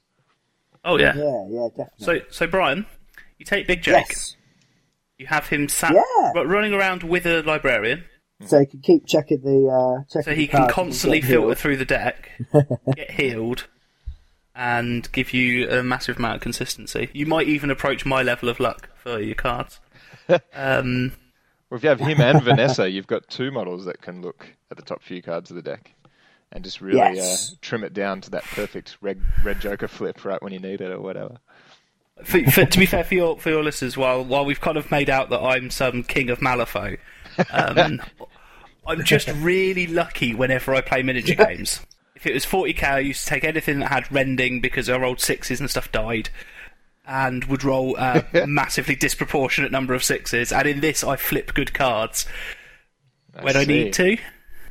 Maybe you need stuff Yeah, to I mean- mill uh, Joe's deck, Brian. I don't know. If Yeah, I there's any mean, of those maybe I should check his your fate deck and make sure you've got the right number of the right cards. Yeah, maybe Um, maybe not. I was going to say you're, enough, you're allowed like to buy gaining ground two and just put all the good ones in, right? It's 52 cards made up of whatever you want. Yeah, that's it. Just put in all the severes. Yeah, It just says exactly. 52 cards. They can be any. Buy 52 decks and have 52 red jokers. It'll be fine. Sounds like a fun game. It'll be over pretty quickly. so yeah, Big Uh, Jake, rate him. He's a he's a he's a good looking model, and he uh, he really packs a punch. You probably haven't seen him yet because the model's only been out for like maybe a month or two. I've only just Ah, okay. He's a brand But new, yeah, the- actually, the, the model is beautiful. and he can kill himself. Not many models can do that. So if you have him hanging around on turn four and you want to summon him turn five, you can just do the two damage to yourself, kill yourself, Yeah. and then uh, back you come on turn five anyway. So even if you're not running healing, so you're playing Outcast, five stones to be able to thin your deck a little bit, five times, four, three times, sorry. But then he comes back turn five anyway. It's almost worth it in itself, just to do that. Yeah, it is. I mean, you you probably I don't know. He's he's you're right. He's takeable even in a strategy where it doesn't really matter how many models you got. But Outcast really struggle with the quarters one in particular. The, um, whichever one you want to call that, reconnaissance or whatever, reconnoiter and whatever it's called now. The uh, the the two models for a quarter, counting as two models for five stones, uh, it's two and a half stones per model. That's pretty good. Yeah, and anything that requires you to break through to into your opponent's deployment zone and that kind of thing as well. Yep. Um, if you can get one model there, uh, you can always pop him down and have three. That's right. Pretty nice. All right, well, that's enough Jakey Jake. Have I convinced you? You dig him? Definitely, definitely. I'm actually, I've, I've just opened up a little thing. I'm just seeing how much he is. Yeah, he's, he can't be that much. He comes all by himself, so uh, probably one of the cheaper models as far as Malifaux is concerned. Um, well, since Dave's mysteriously dropped off the call, I don't know if you noticed, listeners, but uh, he has mysteriously disappeared. That's just the nature of Skype and the way of the world. But uh, I suppose we'll shoot back to you, Joe, and see uh, what other beautiful model you've Yeah, my my second one isn't going to be what it was going to be. I was going to say Joss, but I think everyone knows Joss. he is uh, he is infamous for his abilities. So I went and picked something else that I really, really, really like and have fallen in love with since my first game of Malifaux. Um, I don't use it enough, but I might start trying to put it in some more things. It's the Sabertooth Cerberus. Oh yeah, bit of a savage I cat. really like this model. So it's a nine cost enforcer, terrifying eleven to living. The dead don't get afraid of cats apparently. Defense five, willpower five, so same as Jake. It's fairly standard. Ten wounds, uh, which will comes into uh, one of his other abilities. Walk five, charge seven, height two. Potentially low stats, I guess, for a nine cost model. Uh, maybe- Yeah, I suppose it's slightly on the low side, but the, Um, the charge seven his abilities- melee two's nice. Nine inch threat's pretty pretty juicy, but yeah, he's alright. um, uh, it's charge seven. He's only got re- melee range of one. oh, one is it? Right. Okay. Yeah, but as long as he has five or mo- more wounds, he gains a positive flip to attack and to damage. Yeah, that's where he really comes in. Being able to Which is focus amazing. all the time. I mean, when you consider that Yeah. you've got two attacks in combat, right? If you Yeah, yeah, focus attack, focus attack, that's it's kind of like having four AP. very, very good. Uh, he's also un- unimpeded, so he can go running through terrain, which is quite nice. That's cool. Frolic Um, from tree. His bite is one of my favourite things. Um, makes the, the gunslinger look look rubbish. Uh, it's melee six, range one. It does three, four, six damage. Ouch. which is really nice. If it hits a tome, after damaging, you take the attack action again against the same target. But it Nice. doesn't say you can't hit triggers. So for you 1 can AP, you can get an infinite number of attacks. Yes, I have had that happen to me before. I've had a Cerberus gobble up my whole crew, which is the first time I ever played against Marcus. It was Yep. it was horrific. My opponent I- just oh, could I not, lo- could not it. stop flipping times. just time, time, time. He's also got a leap, uh, requiring a 5 or more of masks to leap 7, ignoring rain and models, which is awesome to get into position. And has stalk. Hello, have you guys got me? Dave, you made it back, Ah, my man. Yeah, struggling. Yeah, we can. Struggling, struggling. We're just talking saber-toothed tiger, homie. oh, cool. Yeah, he's also got Stalk, uh, allowing you to discard a card and um, a enemy model within line of sight gains Stalk. Uh, so at the end of any activation in which the this model took a walk or charge action, one opposing model with Stalk may take a walk action that must end the move as close to this model as possible. So having multiple tigers means you can start uh, really hunting something down. That's a cool image. So you, you you move one up to see it and hit stalk on it. Um, you then have the one that couldn't see it take advantage of stalk by moving up the board and then being able to activate afterwards. Right, I've played quite a few saber-toothed tigers before. I've never seen anyone do any really stalk tricks with them. No, I don't think Nick does. I think if you run two or more, you can open up a lot of movement shenanigans and really gain gain a lot of ground that you wouldn't anyway. Nice. Um, Is it one AP stalk- the stalk? It's a zero. Oh, cool. Um, so it means you can't leap. But if you, like I said, if you have one move, you could have one move ten, hit stalk on someone. Your second one can then move five if that model activates, and then leap seven, and then charge seven. Cool. So yeah, Wow. it is. they're a little bit glass cannony because, like I said, they've only they've got ten wounds, defense five, and no other defensive apart from the being terrifying. Yeah. Um, but they're, they're pure. Their pure damage output is phenomenal. Yeah, I find if you're playing against a saber tooth, it's all about getting a little bit of damage in early if you can, because they got the big model, the the the big base and stuff. They're not too easy to hide usually. If you can pop off Uh, just big a bit base, of but only on height two. Yeah, true, height two. But I mean, you can you can crack off a few shots at it with something or whatever. Even Oh, if you yeah. can't kill it, it's well worth putting a bit of damage on it just to get rid of that positives, because it's only when you're on half health or more, I think. Uh, five or more out of the ten, yeah. Yeah, yeah. So well worth putting a bit of damage on it, even if you can't finish it off. Because without the positive flips, it's nice, but a bit lackluster. With the positive flips, it's fucking terrifying. Reliably hitting four or five damage with each swing. Ouch. I don't know if we've have we lost Brian now. We're having a No, go. no, I'm just, I'm just lost in a cloud of sad remembrances uh, of having to play against this model. Um, Yeah, because you've not actually fielded more than one of these, um, and the idea of them moving around even more. I suppose that that, that stalk competes with leap. You've only got Yes. one of them, a guaranteed seven move, rather than I might be able to follow someone. Maybe if they move, is probably more reliable. But yeah, if you were to go the whole Hulk and start uh, doubling down on uh, on them, I just had a I got lost in a a world of um, thinking about one of those. It's an enforcer, isn't it? It is. So you can give it an upgrade. So giving it imbued energy so that it's fast uh, for a turn could be incredibly horrible once you get it into the middle of your opponent's crew. Well, the thing is, the thing that's worst about the saber tooth really is that it's not really nine stones, is it? It's actually seven because everyone just takes that little Miranda. shapeshifter chick. Everyone takes Miranda, and Miranda goes, Yeah. I'm going to walk twice with my imbued energies because I'm super original. Everyone takes imbued energies. I'll sacrifice myself, draw four cards, turn into a Cerberus, leap, and charge you. You're like, holy shit, on the other side of the board, and now I'm getting my face gobbled off by a nine soulstone creature. Yeah, it's pretty, it's pretty heavy. Uh, Especially Miran- since she Miranda is costs- eight. Oh, sorry, eight. I apologise. She So costs it's a eight one Oh, no. reduction. Combo model- destroyed, Joe. to summon a model that, That one- costs more than her. Yes. yeah. Yeah, she's so crazy good. She's got to be one of the best models in the game, Miranda. Actually, defense six, seven, defense seven standard. Holy shit, she's so. Uh, defense seven standard. Yeah, she's uh, she's got to be an auto include for uh, for any Marcus crews. Bit surprised she doesn't Oh, make it into other Arcanist crews more often. Actually, she's that good. Bringing some uh, healing for beasts is handy. Yeah, that's it. You Um, can hang out, buff your beasts, have have a bit of fun for the first turn or two, and then You run her beat and a. Cerberus. You just run the Cerberus in and then have her use Hunting Call to make it attack, which then allows it to trigger and attack loads of times. Cerberus. Well, it's a good choice. I like it. Are you going to be able to beat? Well, it'll be back to you, Dave. Now that you're back, homie. Have you brought you another, Yeah, you sure. model to talk about, mate? Yeah, my other one is the the um, little brutal effigy. A bit of a a less obvious one, I reckon. Um, Hmm.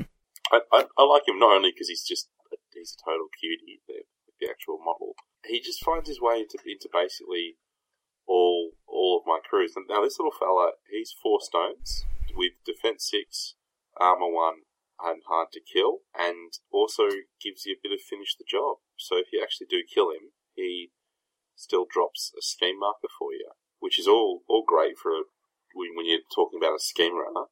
He's also got a lackluster shoot that can give stuff slow, which is I've slowed some stuff with it, it's not that awesome.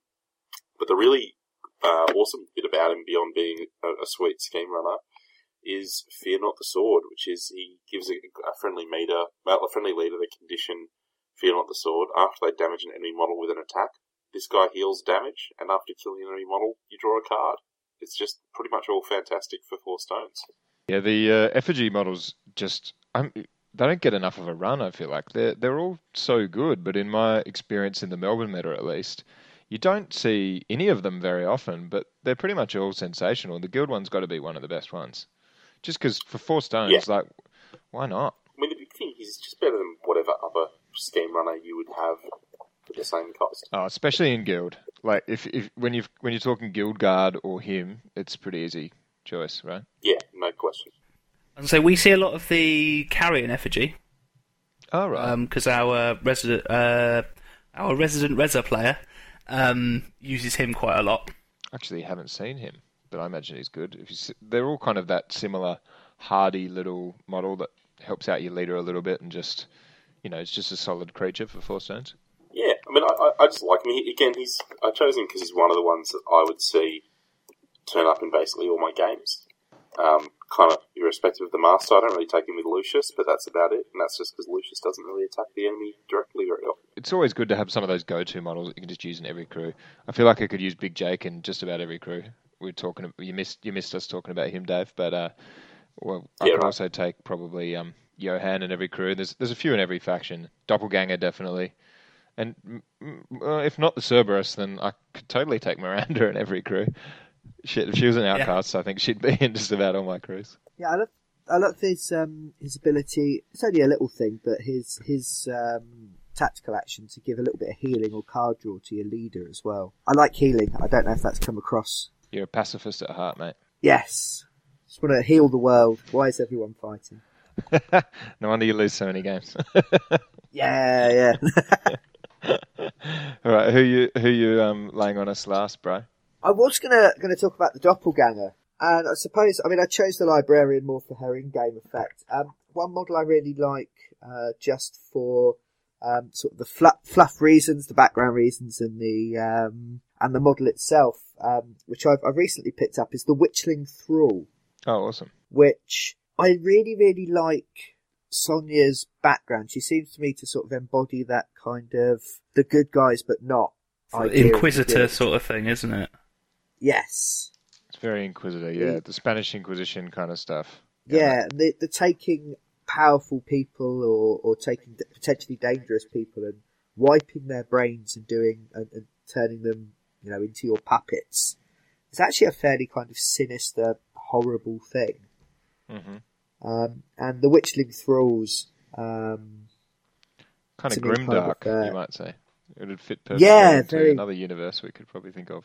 Yes, yeah, I, I quite like that that kind of uh, that kind of thing. Uh, the models are a bit of a nightmare to, to put together because all the little chains, but uh, they look nice. Rules wise, only it's a, it's a, a nine a nine soulstone minion, which Nine stone. I You, was I, initially- I'm trying to think of this model, bro. I can't think of which one it is because you got your Witchling Stalkers, which are the little crazy dudes. Physical one's not out yet, mate. Oh, is that why? Right. yeah, the really really big ones um, with their hands chained and their their eyes sort of blindfolded. I see. Because you've got the They come out in a Stalkers, which are the minions, and the uh, Handlers, which are the human handlers, and then these guys are like the big nasty beasties. Yeah, these uh, these came out with Ripples of Fate. They've not been uh, they've not been kicking around too long. Uh, Cool. but I've used them in a couple games, and they uh, they work quite nicely. They've got twelve wounds, uh, Oh, defense wow. and willpower five, so quite a chunk of wounds, uh, and they are impossible to wound as well. So They'll be sticking around net. for a while. yeah, those those twelve wounds should hopefully take a while for them to get rid of. Automatically passes horror duels, Sounds like a resin regardless master. of the duel total. But they're not immune to horror duels, and uh, they have quite a nice synergy. Uh, do we have Lucius player? Yeah, that's right. So they automatically pass Lucius's um, kind of obey that he gives when he walks. So when he walks, he makes a model take a horror duel on, I want to say it's a 13, maybe it's 12 now with the update. And then if you pass that, you get to take an activation. So they automatically Yes. pass it, but they're not immune to it, so they can still be targeted. Yeah, which is quite quite nice if you're playing uh, playing Lucius. They are prone to frenzy, so once per turn, after another model places a ski marker within four inches, that's any other model, uh, so friendly or enemy, uh, they may take a a one a one attack action. Nice. Really Yeah, angry that people are trying to actually be productive. yes. So I've been I, I've used them as sort of my first line to soak up enemy ranged attack, get into combat, and then the people following up behind, dropping ski markers and setting them off, uh, and getting some extra attacks from them. Um, it's quite nice. Uh, their attacks themselves are quite nice, uh, quite good. Um, chain fist, uh, melee six, uh, two inch range. They've got a charge of eight, so they've got a ten inch threat Wow. um, there. And they, yeah, yeah, is- they're, they're fast. damage track is three four six, uh, which is uh, which is lovely. Um, you could Nasty. get some nice uh, nice damage from them, and the the middle's quite quite high as well. Uh, what you'll probably be hitting. Uh, built-in tome, so if the enemy model they're attacking is willpower six um, or higher, uh, they can heal two damage. Uh, if the enemy model is willpower five or lower, the enemy have to discard a card. Uh, so I like the idea of them being able to heal themselves. Not going to Yeah. happen all the all the time. Um, however, their ranged attack, because they're not just a melee creature, they have a, uh, a cast six uh, ranged attack, which is two, three blast, four blast. The built-in trigger for that uh, means you can turn the model's willpower stat to six. So you hit someone else, boost their willpower up to six, so that you can get tho- those other triggers, uh, and it also helps out against um, uh, when you're using Sonnia as well. That's a weird interaction. Tricks. Oh. Yeah, it's quite a strange little one. Increasing your opponent's willpower. I initially read it and went, why would you do that? Oh, because you can heal and Sonnia likes higher willpower things. And I hadn't come across that at all yet. Those guys, they're they're cool actually. Yeah, there- there's, there's still more. Uh, they can also um, they have a tactical action for zero as well, which That's they need to a right? six for. Yeah, so it's got six inch range. Push this model into base contact with target friendly model. Uh, now they have to declare a trigger if they're able, because if you uh, if you flip uh, flip a crow, uh, they have to attack that, so they get angry. So someone yanks their chain, which is the name of the action, uh, and it annoys them, and they lash out. Uh, But you, you can But- cheat the crow, right? yeah, if you flip a crow, you can cheat something else in if you don't want to slap something. Are there other triggers, or is it just the crow? It's just the crow, yeah. Okay. So, So that's any quite other easy card. to make some of your Yeah. shitty cards that are not. yeah, if you've got Uh, a six, a six or more of something that you're not going to be using, you can have that as a backup Yeah. uh, to make sure it goes off. Uh, and I'm just massively astounded by the mobility of these things. They they get round the board. That walk five, that charge eight, and then being able to zero a six inch push if you've got your model set up correctly, followed by a uh, an eight inch charge with two inch melee on the uh, on the end, and the amount of damage that they can kick out as well. I took two of them uh, recently and had them yanking each other's chains and pulling each other around the board, and ended up with them in the uh, enemy deployment zone at the end of the game, which I don't think I've ever really done with Guild, apart from with Hounds. Yeah, it's not usually You could strong. just an interaction I've seen there. You, you they can charge out, batter something ten inches away, and then push back towards your lines to have Yes. a bit, a bit of hit and run in there as well. Yeah, you can send them the other way. If you Oh, to fuck those guys! Yeah, shit. Good choice. They sound like a brutal model. Like, uh, thanks for enlightening me on them. I look at the box. Um, just Google the box set while we're chit chatting, and uh, they come in a box of two, which is relatively unusual as well. Yeah, Most models are sort of one or three, aren't they? But yeah, two of those. Those Did you say they're that- cool looking models. A nine cost was it? nine cost. Yeah, so I doubt, Yeah, I doubt you'd ever get three down. No, you probably wouldn't take three anyway. You might not take two, occasionally two, I guess. Yeah. But yeah, I mean that's that's always the case with those kind of minions and stuff. Is that you you rarely want to take three of anything. But Yeah, as a nice just- aside, actually, sorry that it's something that, that Wyrd do is that if this was GW, they'd come in a box of five Yeah. um, and cost you four hundred pounds. Um, Yeah. But we'd seem to go. You're probably not going to want more than two. Ever. Well- so well, we'll just do them in a box of two. Wyrd Go, they've it's got this rare limit or whatever, so we'll just sell them in you know the maximum number. We're not going to sell you Yeah. like one or two if they've got rare three or whatever. We'll just sell you however many you can have in one. That, that would be the GW trick. They're rare three, but they come in boxes of two. Yeah, that's it. or like a, a regiment of ten to ten to twenty, and we'll give you we'll sell you a box of twelve, so you don't know whether to buy one or Oh, two. it's just just such yeah. yeah, very awkward. But no, uh, we I do like the way that Wyrd handle their stuff, and has that has that attracted you to the game at all, you two boys, as opposed Oh, massively. to GW? You you can you can get everything you need to play and have a fairly good crew for, including a rule book for like fifty quid. Um, It helped me when I was was first getting into it. I thought if I buy two crew boxes and then my friends don't love me anymore, they don't want to play this game. I've got I've anymore, got everything. Brian. Shush. We uh, we've got um, I've got some nice models, and I've only spent out maybe a hundred pounds for the two boxes in the rule book. Yeah, well, it's a good point. You're not. It's not too much of a crazy investment, so it's probably a bit easier to suck people in that way. But uh, I've spent far, far, far more than that now, having got into it. Um, but it is something that, and if you're, you know, if you're, um, if you want your wargaming fix, but you know, you're a student or you've got a family, um, or whatever else might be going on, you don't need to get lots and lots of stuff. But you will. You don't, yeah, you but probably, you will. Um, but you don't need that second box that you're only going to use the half half the models for because you you know you can, you can go right. If I buy that, I've got enough, and I'm done with the buying that. Um, I don't need to keep adding more and more stuff because Games Workshop about oh, about 13, 14 years ago realised that people were buying models to play games. So if you made the size of the games bigger that you were encouraging them to play, then they'd sell more stuff. And if you also increase the prices of the things you're selling, Then yeah, you're laughing all the way to the shareholders meeting. yeah. Until everyone abandons your game to go play Malifaux and other stuff. yeah, Yes. there's As they sticking should. point. Yeah. As they should. All right. Well, that's been our um, favourite models little segment. Uh, we've probably knocked over another hour there or so. So I think we should have a brief break before we come back with some more tomfoolery. So, any honourable mentions that any of you cats want to make uh, just before we go to break? Joss. yes. All right. That's enough of Um, You got Austria. yeah, yeah. R.I.P.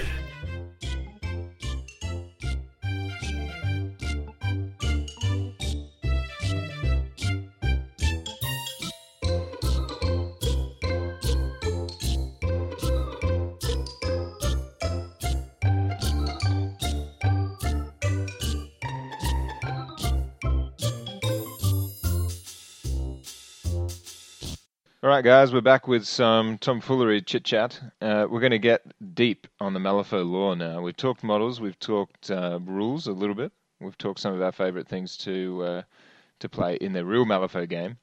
Um, so now we're going to talk a bit of fluff. We're going to go through the breach, boys. If you went through the breach in real life, if the breach just opened, popped up in. By the way, where is the breach? Where's the breach meant to be in the? In America Fiction. somewhere, I think. Is it? We uh, we discussed this on a podcast not too long ago, and we didn't know. And then someone came in and told us. Oh, good. Yes, I heard you. I heard you discuss that, but I, and I thought you might have found out since. So someone uh, someone told us, and I went, "Oh, that's really interesting. Where was it?" And they told us that you know it's in it's in somewhere. It, I think it's in one of the older stories. It kind of tells you where it is. And then that, that knowledge has fallen out of my head. Oh, It what? was in America, but there I thought are you were about to tell multiple us. breaches. Yes, yeah. well, yeah, there 'cause is an, more Ten than Thunders one. have their own, don't they? there's another in um, China or Japan or middle and generic Asian trope land. Good old trope land. Yep. I'm not sure where the other one is, but we presume it's. I don't know. It, it's not necessarily America. I thought it might be London. See, I thought UK. that. I'm not sure what made me Uh, think that though. I was wrong. Because of course it opened, um, and the guild swooped in and took over the breach situation after the end of it was re- reopened briefly after the war that the guild sort of took over the world. From what I understand, yeah, we're all Yeah, sure. well learned on the ru- on the fluff. Good to hear. I just get it all from Breachside Broadcast. I don't read. what is this? Yeah.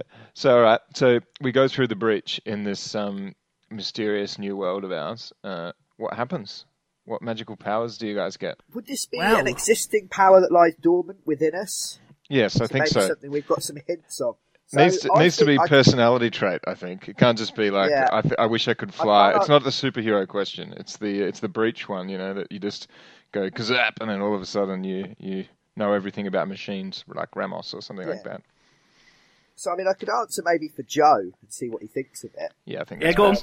Best. Yeah, your gaming superpower is your uh, incredible luck. Yes. Uh, where I'd, I'd like to think I'm quite tactically adept, if I'm honest, but that might just be a massive lie. Um, yeah, so maybe I'm just attacking Joe personally here, but I think your um, I think your your superpower that will come through your ability to manipulate chance and manipulate uh, luck. I think would would blossom into something that you could fully control. It is something I was considering um, as, as my as my power because yeah, like I said, I, it is. I don't I don't know if I'm actually good at these games or I just managed to get the cards I need or the dice rolls I need when when I need them. So or you yeah, just stroll no, around. Like it's very fate related, Malifaux, isn't it? So it's a very appropriate power to have.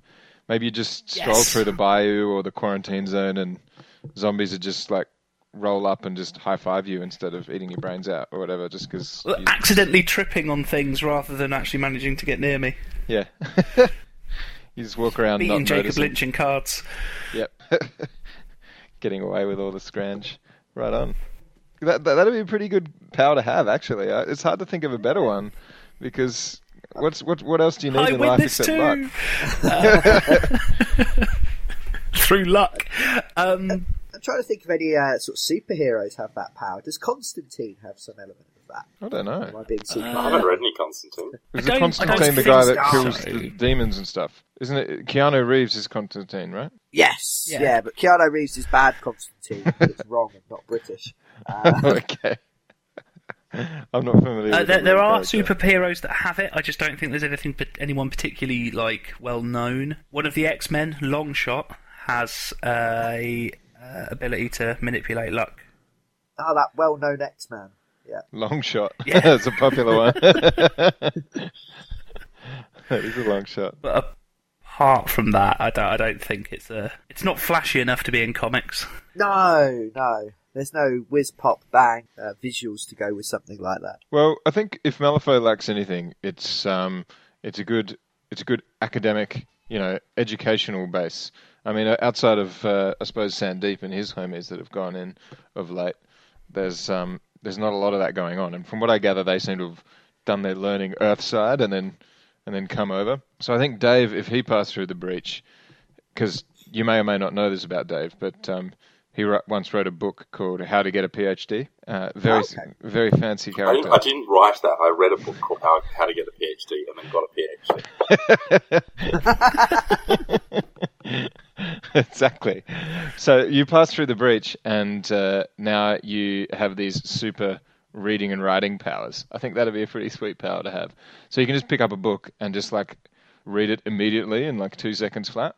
I feel like Dave could could pick up that major academia power, like that part of his brain which he spends a lot of time fluffing about doing as it is, would like swell up, and he would be able to read books instantaneously and also write books uber fast and he would accrue like hundreds of phds and then basically people would roll up to his classes and he would just sort of like he'd be able to wear like long scarves in like really alternative ways that just that just you know around his ankles. that like academic ladies and stuff just are suddenly drawn to him and he'd also be really good at starting drum circles and similar things like I already am. yeah, except super good. like So for good. our British listeners, what is a drum circle? a drum circle is is a is a hippie thing that um, that's uh, I don't know like alternative academics and or people who uh, never grew out of Woodstock would sit around in a circle and play some drums. But really, I don't I, I don't know. You'd know more about this than me, Dave. What what's involved in a drum circle? Well, it's when you want to show the man what's what and, you know, smash the hetero-capitalist patriarchy.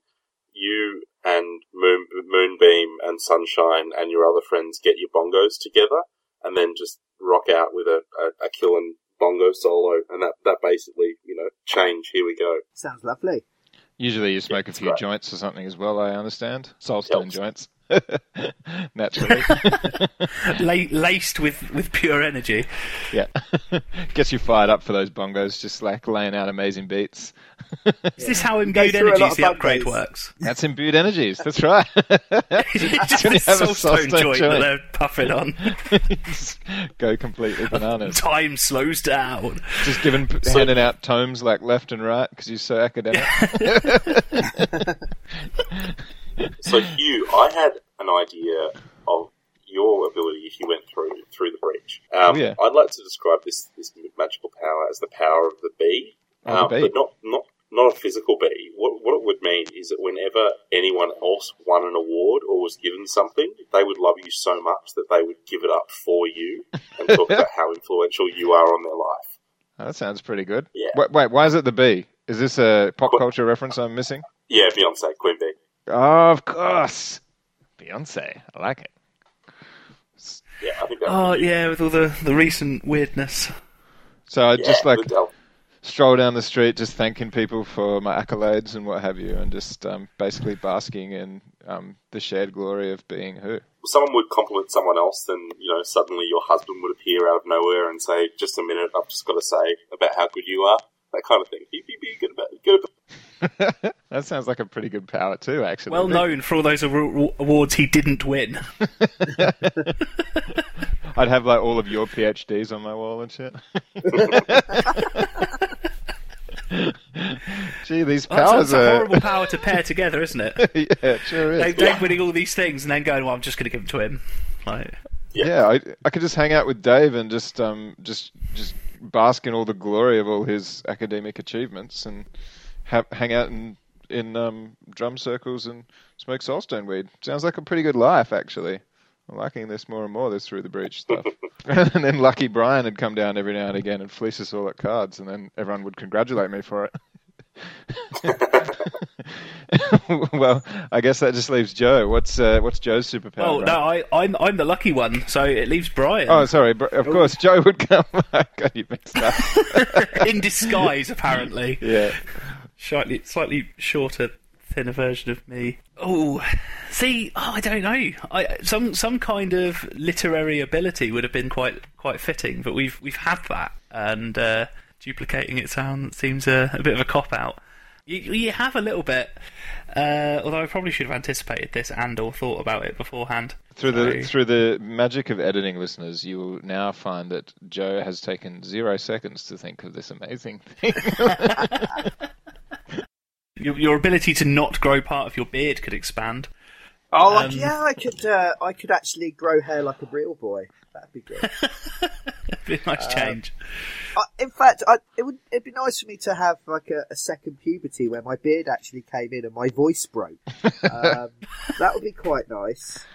Gee. To, uh, That'd be an awkward thing to have on the boy. train as you go through the breach, though, wouldn't it? Like, oh no, just going through Some puberty all spell of a of sudden. acne and yeah, as long as it was compressed to that journey. So I stepped out the other side, the height of a real man with a flowing beard and a deep booming bassy voice.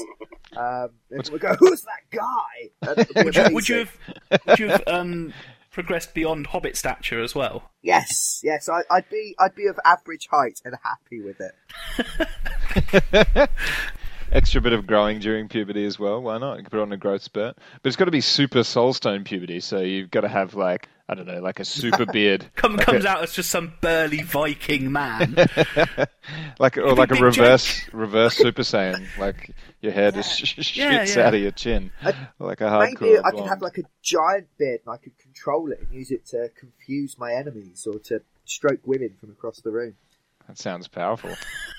You'd have to. maybe maybe that is what happened to Big Jake. He was height one before he hit the breach. Yes. He came through, and now weirdly his his name's not quite as much of a joke anymore. Now he's height Yeah. two. Now all of a sudden gremlins can see him over like low hedges and stuff. Yeah, can reach those things on the high shelves. that sounds useful, but I don't know if you'd want. You'd have certain advantages of being able to stroke women across the room with your soulstone beards and stuff. But I mean, you'd also have like you know hardcore soulstone powered puberty stiffies and awkwardness and all those other great things that happen during puberty. Only awkward if you're not using it right. yeah, but you're, You're not taking advantage of it every time. Maybe like the, the deep bassy voice that I could, I could sort of make make things rumble, so that cause earthquakes, um, just by reciting awkward goth poetry. That's what we, we do in the teenagers. That sounds like uh, like an actually useful power. I like it. All right, well, cool. Well, that was that was a bit of fun. Now that we're over in the breach and we're using all our powerful maneuvers to do all kinds of silly tomfoolery, let's take a different tact and say, I think the guild basically they're screwing things up, right? You would agree with that, wouldn't job. you, Dave?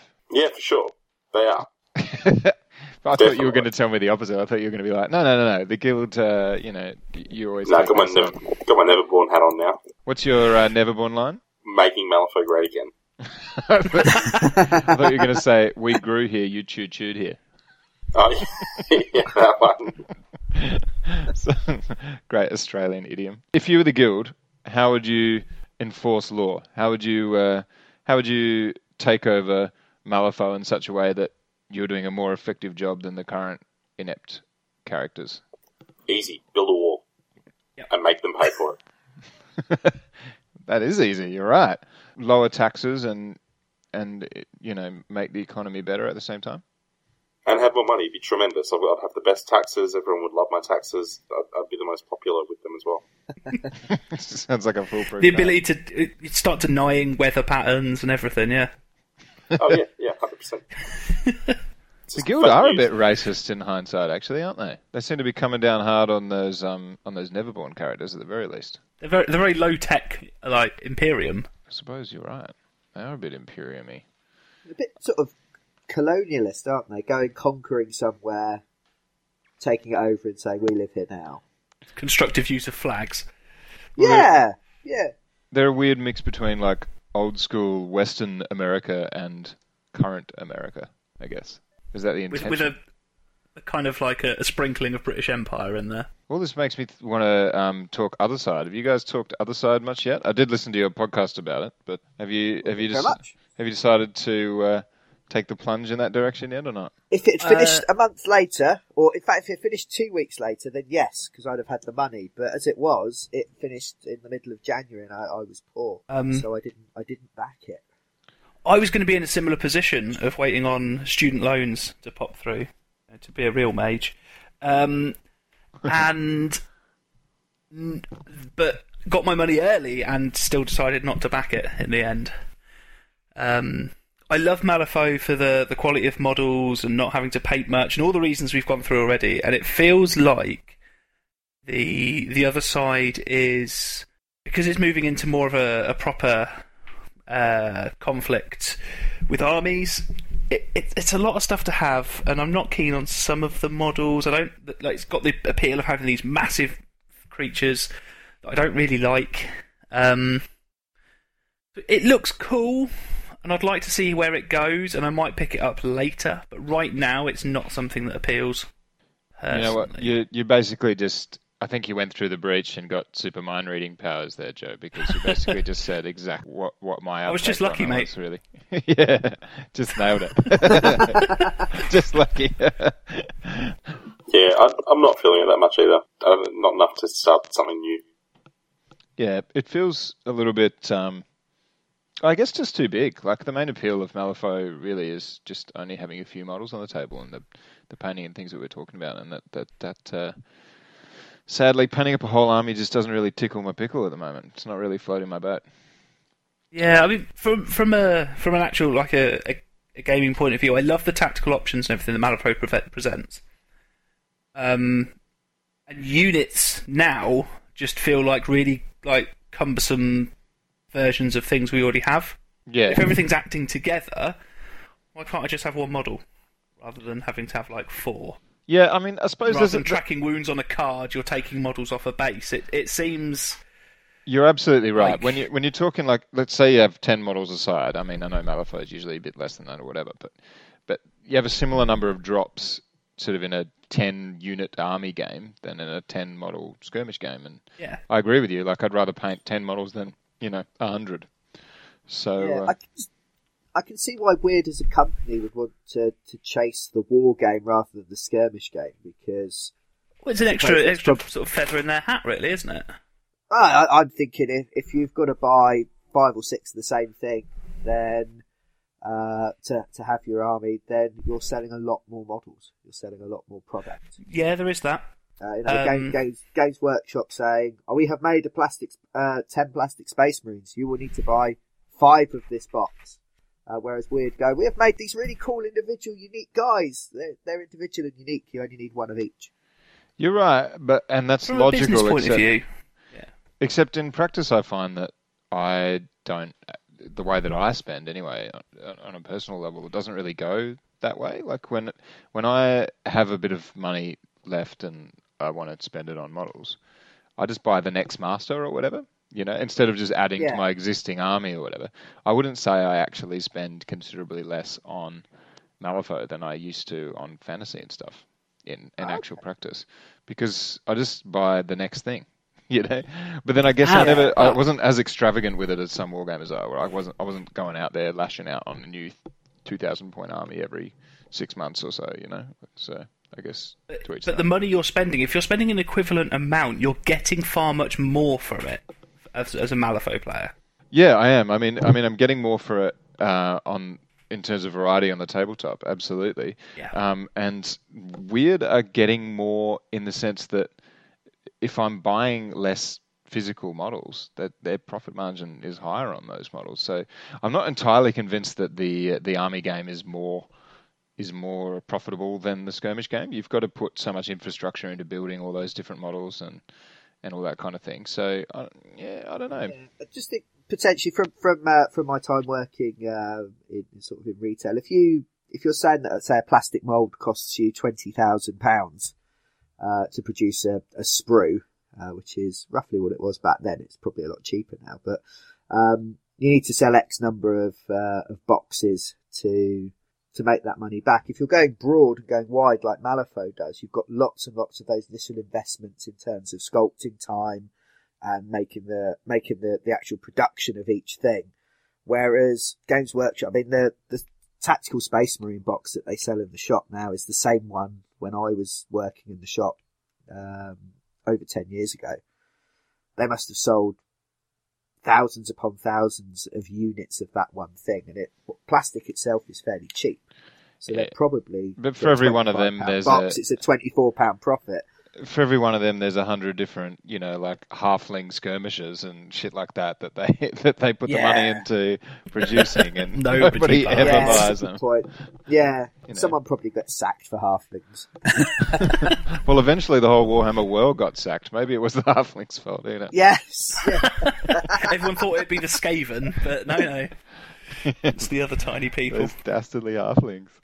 All right. Well, um, we've Yeah. already sort of squeezed into the next section a little bit, so uh, so it's a little bit difficult with this uh, with this slight delay over the breach. I keep cutting you off, uh, which I'm sure I wouldn't do on a normal phone call, but never mind. We have got a little bit of uh, sagely advice to to hand over and a bit of chit chat about other games after the next break, and um, this cast is already getting reasonably long. So you guys cool to go to a break? Yeah. yeah, sure. Beautiful.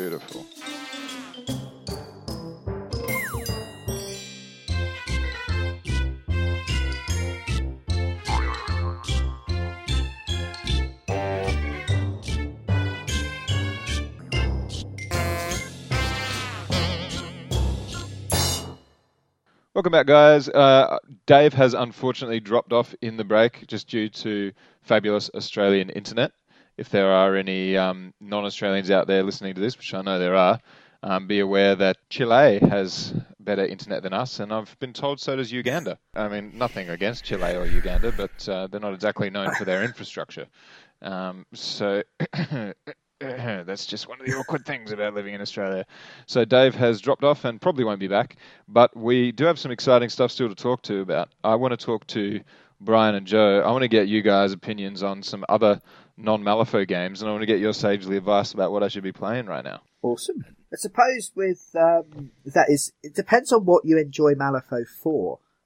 What is it that really keeps you coming back to the table and playing Malifaux time and time again? Well, I love basically all sort of turn-based uh, thinking games. I, li- I like uh, strategy games. I like hanging out with the homies and having a couple of beers and playing games on the tabletop. I like aesthetically pleasing games, like a like a Malifaux game is. You know, that that's part of what gets you into the pretty miniatures. And, but I like strategy. I'm not into Monopoly really, but I love um, anything that just involves a bit a bit of fun and a bit of turn-based shenanigans. I'd say we, we covered Monopoly recently, but uh, we're not fans either. um, Did you guys actually play in the end? yeah, we've um, we've played and released a, a video of us playing Monopoly and just slowly will, losing the will to live. Hopefully, with hilarious effect. Well, on Ah. YouTube. Yeah, it's on YouTube. So yeah, So, if anyone out there, if you if you if you've played Monopoly and you got bored playing Monopoly, like everyone who's ever played Monopoly, jump on YouTube and watch these guys play Monopoly. And watch someone else being boring. bored. Uh, well, to be fair, actually, you, you get to go on there and watch me be a dick to Aaron. Oh, cool. Um, there's a there's a there's a dick counter on the video that counts every time you're a dick. Shit. Normally, um, videos with dick counters are not safe for work, but I guess that one's kosher. I, I think Yeah, it's it's- called something else, um, but that's essentially what it's it an is. implied dick, not an actual visible dick. I see. We, we could have had tiny penises appearing across the bottom of the screen. That's though. what I imagined when you That's said the the dick trick with that counter. You could get a, a, a feel of what it's like to play games with Joe, where the one loophole in the Monopoly rules was exploited to to his uh, advantage repeatedly over and over again. and he lands on free parking. People need to time. pay attention, Brian. Yes. If that helps you excuse your uh, your dubious morality, then uh, as long as you feel okay. Um, I do. Yeah, we we're we're really big fans of games that make you think, games that have decisions, um, and games that make you interact with the people that you're playing games with.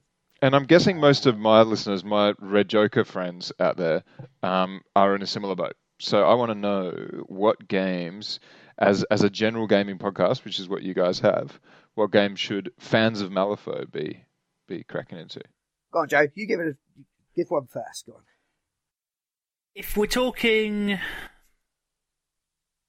general other things that are thinking. Now, I mean, we've we've obviously always said that you've got 40k and stuff at the bottom end of the spectrum for thinking because it's just target priority. Just above Uh, you then go up to Warmachine because there's a bit more involved on that, and then Malifaux's the real kind of tactical thinky end of the spectrum. Okay, yeah. Um, I've I've got quite a big card gaming background. Uh, I've played a bit of Magic. I love Dice Masters. I've played a bit of Cardfight Vanguard. Cool. Um, I've dabbled at Yu-Gi-Oh, uh, and then Dice kind of gone, oh god, this is awful. Dice Masters Um, curiously being uh, a card game, even though it's called Dice Masters. I didn't know that was a card game. I admit. Yeah, it's got dice with it, but it's all about the cards that you that you have built. Um, you've got to choose from. Oh, Yeah. they have the dice attached to them. Um, Um, and it, it It's a plays like a, a tabletop card game, even though there are dice, which essentially is it's the variance in your mana pool.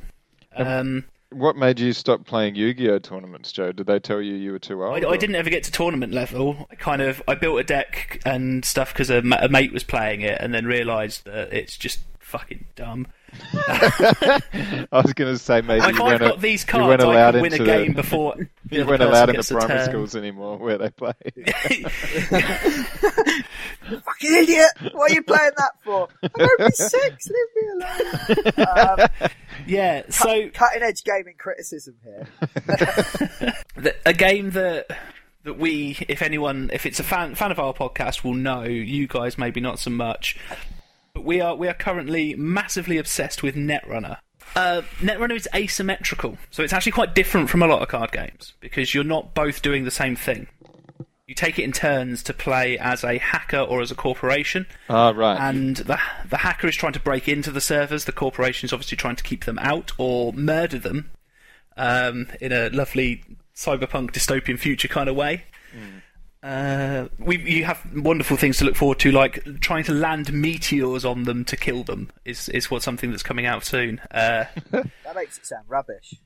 it, it well, yeah, okay. Um, for people that play the game, it's like, oh my god, what an escalation! But you know, you can hire people to go go around their house and shoot them. There's all, all kinds of cool stuff you can do in the game. But if if taking the the war game analogy of kind of going, you've got 40k into Warmachine into Malifaux being the thinking end, I would say you've got the exact same thing with the card games. So I would probably put Dice Masters maybe at the lower end, Magic the Gathering in the middle, and then Netrunners the step up. It, it there is so much depth of, to it. There are so many. It's a very thinking based game. There's lots of bluffing Just below involved Yu-Gi-Oh. in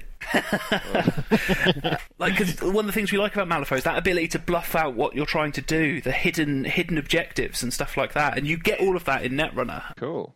Oh, it's just it's just wonderful. Brian can probably put, make some more words that sound better, but Yeah, I mean, just as an example, then there, there's there's um, you're you're trying to as a corporation keep your data safe, and the hacker is trying to hack into your um, into your your research and development, or into your your HQ, and steal the files for all the stuff you're planning, uh, which are represented by cards. But you've got other cards there that, that do other things. So my current favourite trick is to play out a card. Um, so basically, I, I take a a card, install it. Now the runner can see that I've installed it. The the other player knows it's there, and I will put some advancement tokens on it. That's basically saying I'm progressing this uh, this thing that my company's doing. I'm doing some work on it. the card is Um, face down at this point. Yes, they don't know what it is. And what I then turn, I finish my turn, I turn to the runner and say, cool, you'll go. Now they've got a choice. They can run at that and they can, they can hack in and try and steal it. If it is one of my, what they call agendas, the, the points in the game, the, the really big projects that you're trying to do, that's great. They steal that and they've, uh, they've got a chance to sort of win the game by stealing that. Or it But can be a they've trap. gained they've gained points because the, the, it's the first to seven points. So an agenda can be worth anything from one to there is one agenda in the game worth six. Most of the, most of the time it's one to three. Right. Um, So it's almost So by like your taking those scheme points- strategy points that you that you're yeah, accruing over the um, depending on the size of your deck as a corporation, it it dictates the number of agendas you have to have in. An average size Yeah. would be You're boring me, forty nine cards. You sa- it sounds really dull when you say it like that. An average sized deck. So an average deck Yeah. of forty nine cards would have 20, uh, eight, 19 or 20 agenda points in there. So by Right. stealing Brian's, you're limiting his ability to win the game. Yeah. So if it's if it is one of those, then I'm gonna add an extra point to it next turn, score it, get some points, maybe win the game. If it's not, you could run face first into a program I've constructed that hunts you down through the internet and fries your brain because you're jacked in into your brain into the internet. Um, In a very. Matrix style way. Yeah. So you play this card down and you look at the person across the table and you go, right, do you want to win the game, potentially, or do you want to potentially die and lose? And you just give them that choice.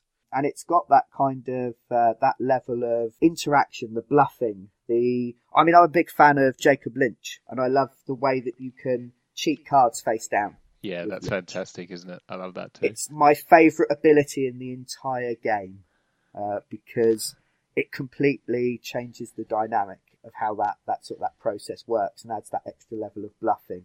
And Netrunner is all about that kind of that interaction, that sussing out what they're doing, putting in your counter strategies, and uh, sort of messing with each other's heads as you play. That's awesome. Now, that And the depth of it is- That actually is sounds like a lot of fun. Um, eh, people who who, who like the sound of Netrunner, who are interested in it, I'd recommend you go and you listen to the first Critical Twits episode in which they talk about it, and then go away and um, you know collect a deck or, or read the rules or or get a bit you know have a bit of a think about it before you move on to the other ones because I found um, I really enjoyed your first episode about uh, Netrunner, and I was intrigued. And actually, I'd, I'd be keen to give it a whirl sometime. I should definitely give it a go because I love card games. I played a bit of Magic in my day. I really like Warhammer Invasion, which was a fantasy flight one because it was a a living card game they call it, where you have um, Uh, yes. it's like a collectible card game, but you uh, you you don't need you don't have random packs. You have like set set cards available, which is really good because you can just buy like Yeah. a whole deck and you know what you're getting and that kind of thing. Yeah, Netrunner's the same. Yeah, it's Oh, that's it's awesome. a fantasy flight game and it's living living card game. Great The end- news. Yeah, End like, of this year. I wouldn't do CCG again. Uh, No, like, no, never we, again. we all feel the same way. it's got to be why LCG we, uh, from here on out. Joe used to play a lot of Dice Masters, and that is a collectible card game. And it was a good game, but it became if you want to win, you need to buy this rare card. It's eighty pounds on the internet. You then need to buy more dice for it to go on the card. They're Ah. eighty pounds on the internet. Um, Gotta hate that pay No. to win. Every having every card as the same value, genius. Like I Oh, yes. build whatever deck I want, and I don't feel limited by.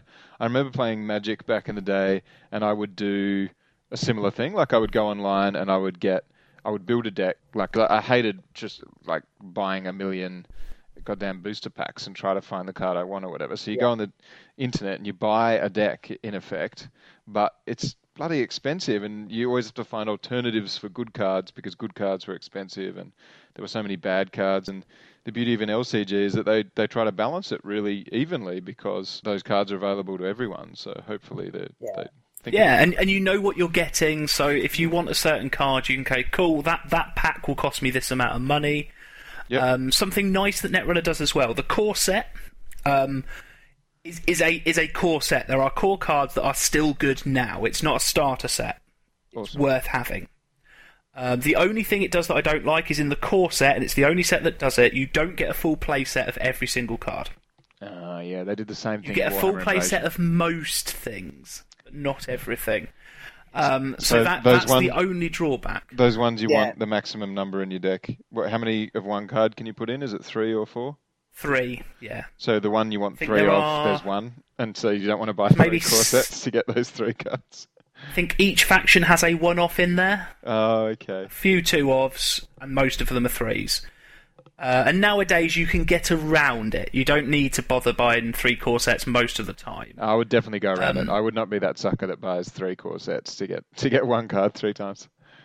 what it what it does though is it because what what you do is you have like your neutral cards for the runner and your neutral cards for corporation, and then you, you pick up you say, right, I'm going to be the corporation that's a bit like Fox News. They find out where you live and ruin your life and smear you in the uh, in the media, and you just pick up their little pack of cards that's in the box, add it to the neutral card, shuffle it, and play.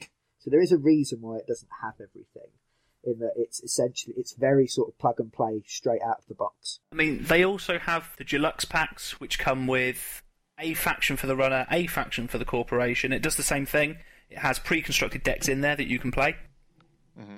and they are something that will never rotate. So if you're one of these people that doesn't want to spend money on cards that in a few, and that's the thing with Netrunner, it will always be in a few years' time. Probably about, I think life, the lifespan of a card is about four years at the moment, because rotation's going to start soon. So anything that comes out now, As far as these Yeah, games are concerned, not- that's a pretty long lifespan. I mean, most games I play don't lifespan. last three to four years. You know, alone, this is it. Um, yeah. But those deluxe sets never rotate, which is nice as well. The, the the final thing to say about Netrunner, I think, because you said you fancy having a go. Now, there's a, a website called jinteki.net, named after one of the, the factions in the game. It's the one that I like to play that plays lots of tricks and lets you kill yourself by running into places you shouldn't have gone, which I quite like. It does mean that if you want to play it, if you know someone that knows how to play the game, you can have them talk you through. Uh, when me and Brian play online, we use Skype, so we can still bluff and, and chat and talk shit at each other. But it's it's helpful. Like if we were going to give you an introductory game, we could go, cool. This is the deck you put in, and you could I could literally go copy and paste. Boom, there you go. You're ready to play. But you is- could play against Brian while I sat there with a screen share on Skype, going, "This is what you need to click to achieve this." This Is it how like works, Magic this Online though, where you pay like the same real No, world money for fake cards? No, it's completely free. Free. It's not it's not endorsed properly, and it has had issues in the past. But it's been going for a few years now, and it is completely free, and everything is on there. Holy shit, that's unheard of. Yeah, yeah, it's it's So amazing. we could, if you could download the rule book and then we could meet up online and we could teach you how to play. Cool. that Before you spend great. Any you money at nothing.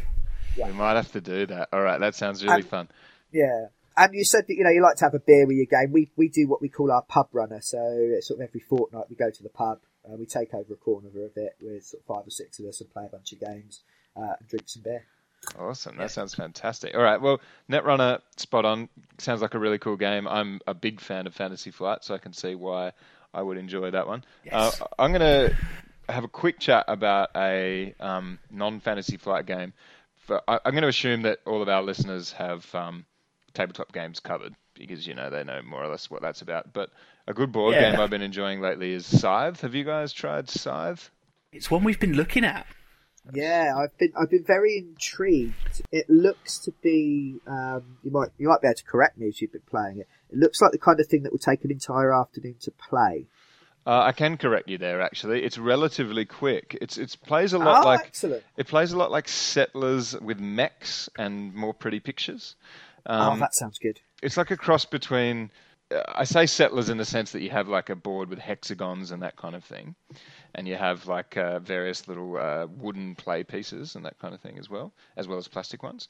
Uh, but uh, it's very aesthetically pleasing. It's it's uh, pretty kind of alternate past. It's just after World War One, but some different stuff's gone down in World War One, and there's some sort of crazy technologies have been found, and so it's a bit sort of it's almost Malifaux-esque in the sense that it's a cross between sort of the the real world and but it's totally fantasy. Yeah, so it's a cool setting. It's beautiful artwork and um, oh, it's a great game. I've played it. I've just picked it up recently. I've had it about three weeks and I've played probably a dozen games in that time, which is crazy.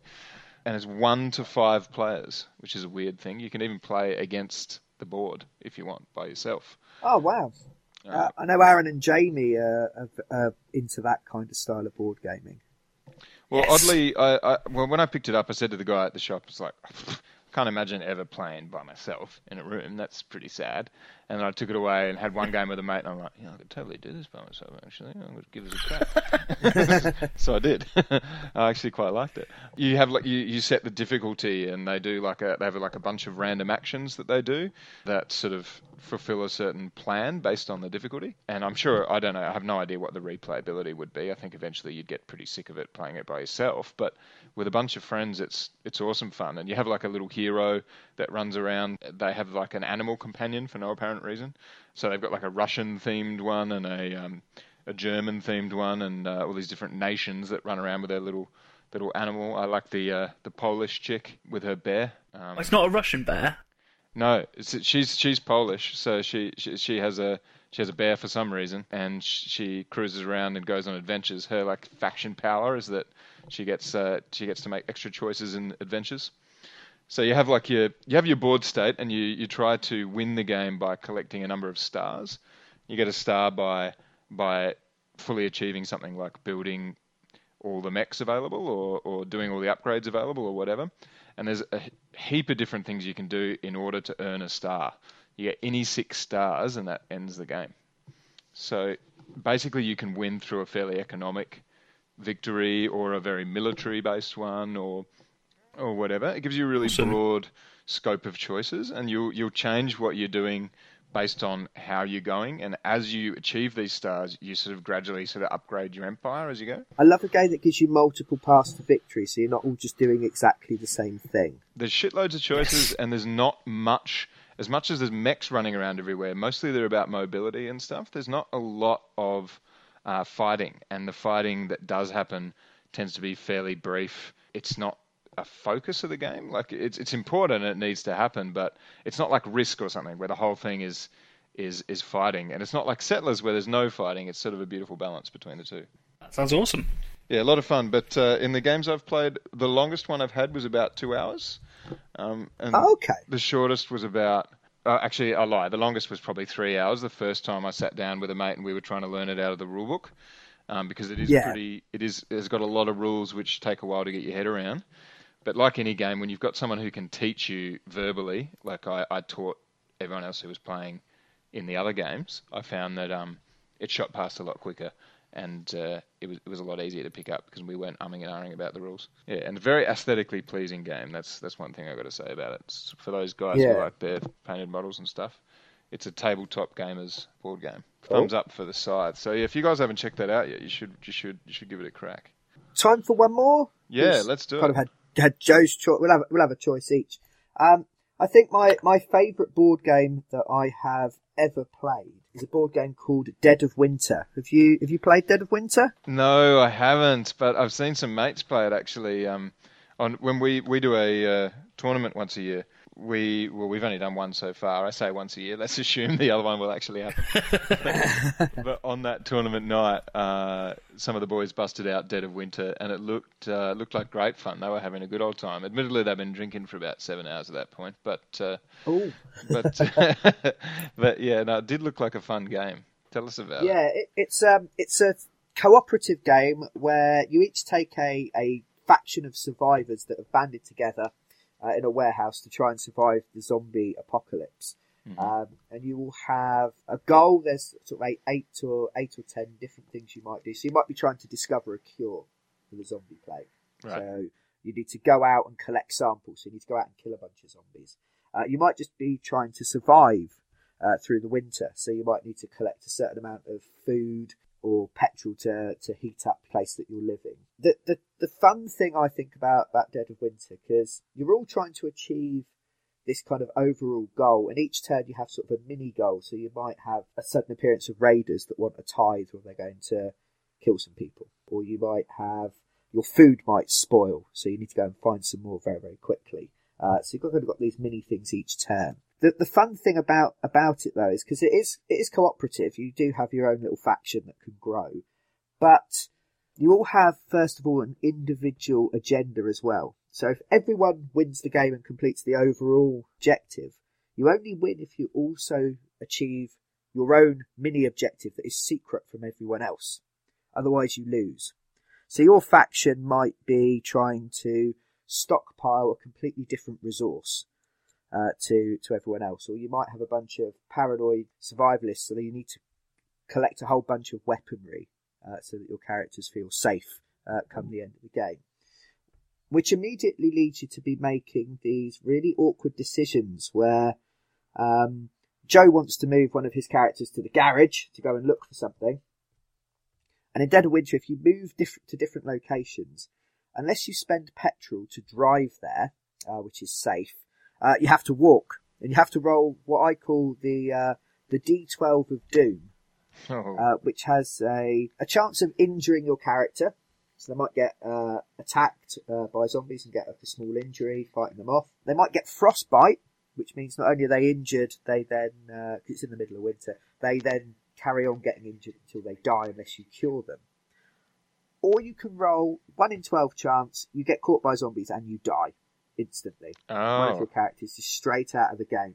So no one You ever start wants to with roll two. that dice. Yeah, you start with two. You can find more. If all of them die, you can bring in bring in a new one, uh, so you don't get as no player elimination. But I might be trying to stockpile a whole bunch of petrol secretly, and Joe goes, "Oh, I want to go over to the garage. Has anyone got any petrol they can lend me?" And I'm like, "No, no, I haven't, Joe. I'm all out of petrol. You've been at the garage for three turns. What have you been finding? Other things." Um, so you kind of and, work uh, together, but simultaneously trying to screw each other over at the same time, or you got different It's agendas. it's working together, but but selfishly. Yes, so you've got your own agenda. Now, the other That's thing cool is that there is a chance, doesn't happen in every game, there is a chance that one of you is the betrayer who will have a completely different set of victory conditions wherein they need to achieve something and then make the other players lose the game. Cool. So, So- they're like wh- what? They're like a zombie in disguise or something. Why would they want? Um, they might dislike the other people in the warehouse that they that everyone's living in. They might have fallen out. They might have a completely different idea about what people should be doing. Uh, Might one just of be a them dick. is- One of them is, is your your group are secretly a cult of serial killers. So you're trying to encourage everyone else to die, and, uh, either by not sharing resources so they get killed, or by literally killing their, their characters if you get caught and they they find out you're the betrayer. There's all sorts of different sort of justifications for it. But what that means is when Joe turns around to me and says, "Can I have some petrol?" and I say no, and he knows I've got some petrol because I've been at the garage for three turns. Am I saying that because it's my secret win condition, or am I saying that because I'm the betrayer? And if his character gets killed, everyone gets slightly more miserable, and we get closer to losing the game. Or are you So saying is that this just to be a uneasy humongous tension? jerk and try to freak him out? Yes, In real life. yes. That's possible too. Yeah, That's cool. Yeah. I like that a lot. yeah. So there's there's all this layers to the interaction. It's kind of a bit like have you ever played anything like Resistance or Avalon, where you're trying to look for those secret I have played uh, similar ones, not those particular ones, but yeah, yeah, I've- Yeah. yeah. The Those You like those werewolf kinds is of another hidden one. betrayer ones are always fantastic fun. I reckon. Yes. I find myself always But trying the- to like pretend to be the betrayer even when I'm not. It's just sort of like you're just inclined that way, just to troll people. If you like that kind of thing, it's amazing. Oh, great. Yeah. Um, and the other thing it does as well, which you don't get a lot of in board games, like you, you were saying, you had like um, the story of your your characters. Um, your Joaquin Phoenix convict uh, gunslinger has built up his own story. Mhm. Um, in Dead of Winter, uh, when on every player's turn, uh, another player draws a card from a giant deck. There's loads of them that has um, a little story-based snippet on it and a choice. And if they do certain things, or if certain characters are in play, or uh, certain there's there's lots of variety. But it might be, for instance, uh, I'll draw a card and go uh, if the current player has uh, Mike Cho, who is a guy with a samurai sword. Uh, read this The, out. ni- the ninja, The ninja who dies. He dies in every game. only when you send him to the garage.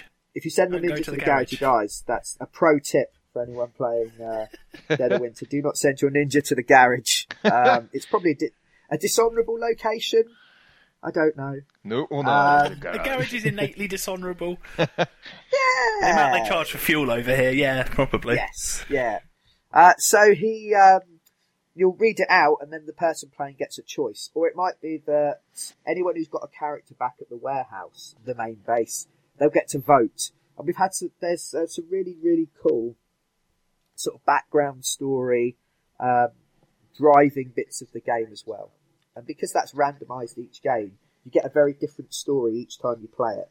So even if you play the same win conditions with similar characters, you will get a different story every time you play. Because they might be things like um, if this character's in play. It might be if this character sends somebody to the school, then a Yeah. whole little a little thing unfolds based on that action. If they Yes. travel without using fuel this turn, and they don't know what triggers them, so you sit there looking at the card, going, "Okay."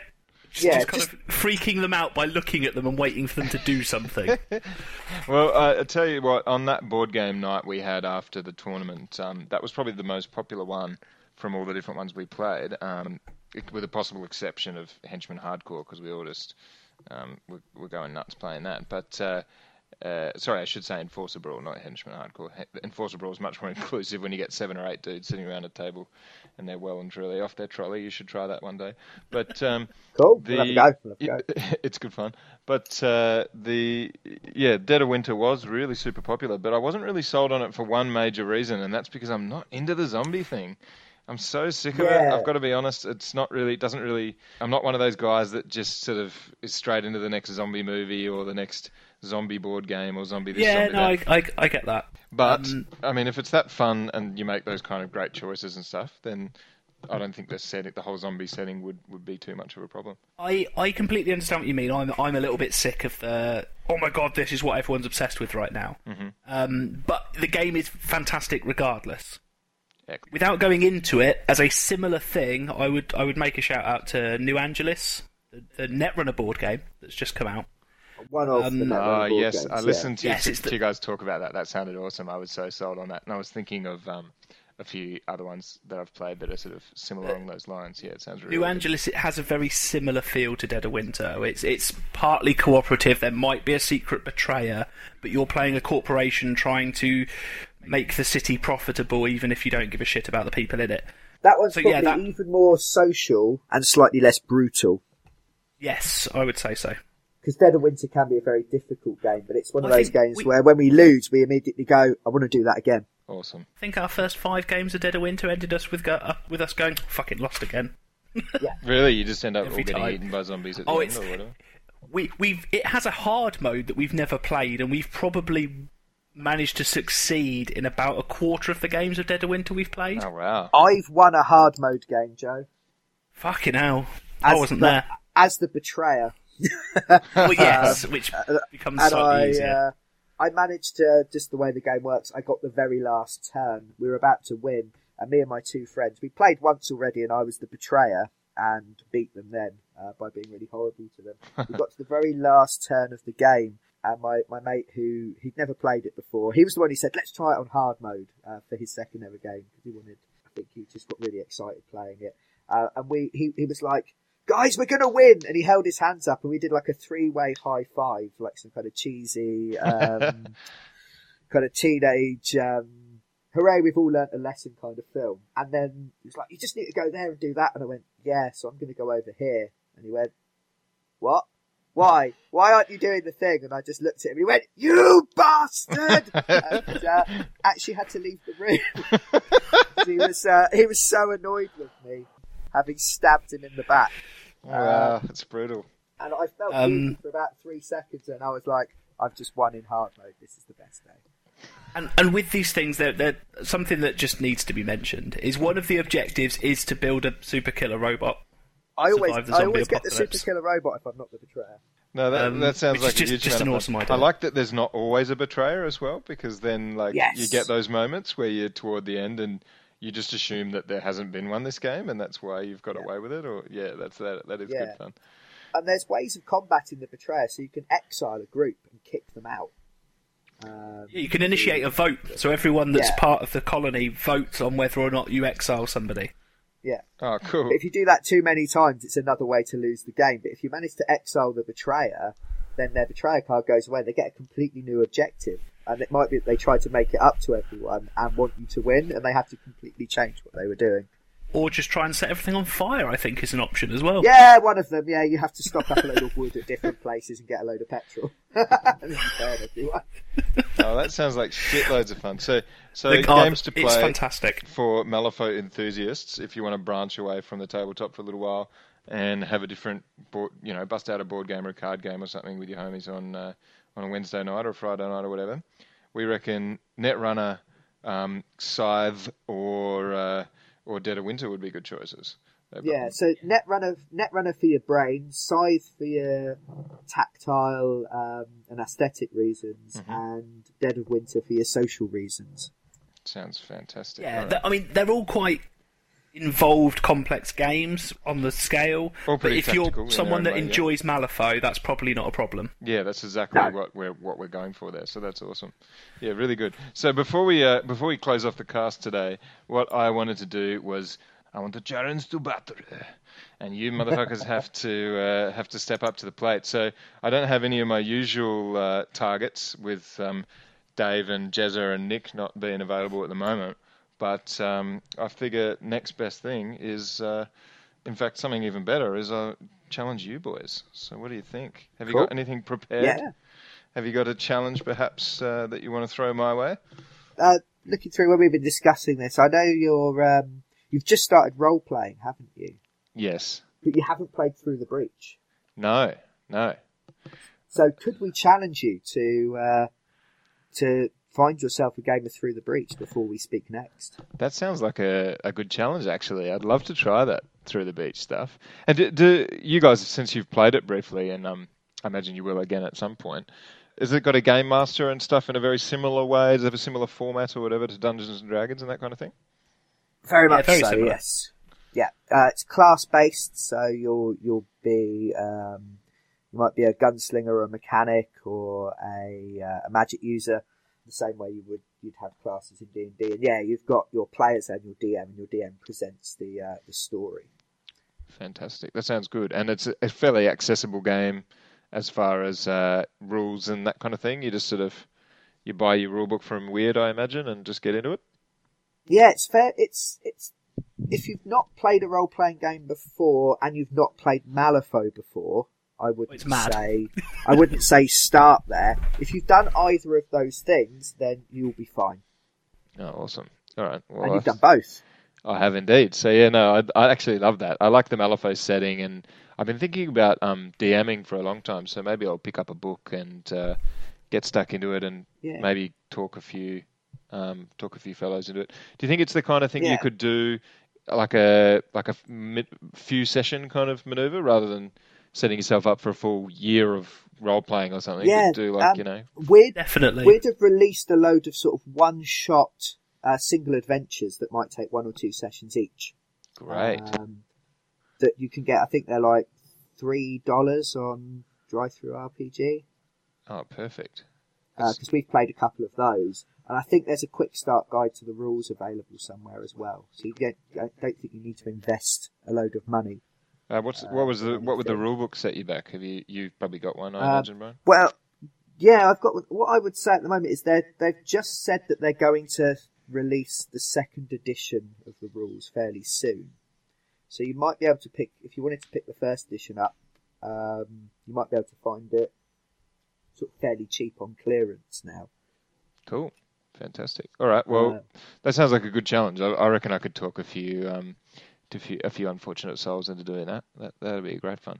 Uh, but I've got a challenge for you boys as well, and I don't know whether you planned. You didn't plan one for Brian, did you, Joe? Because I've got one for both of you. If you.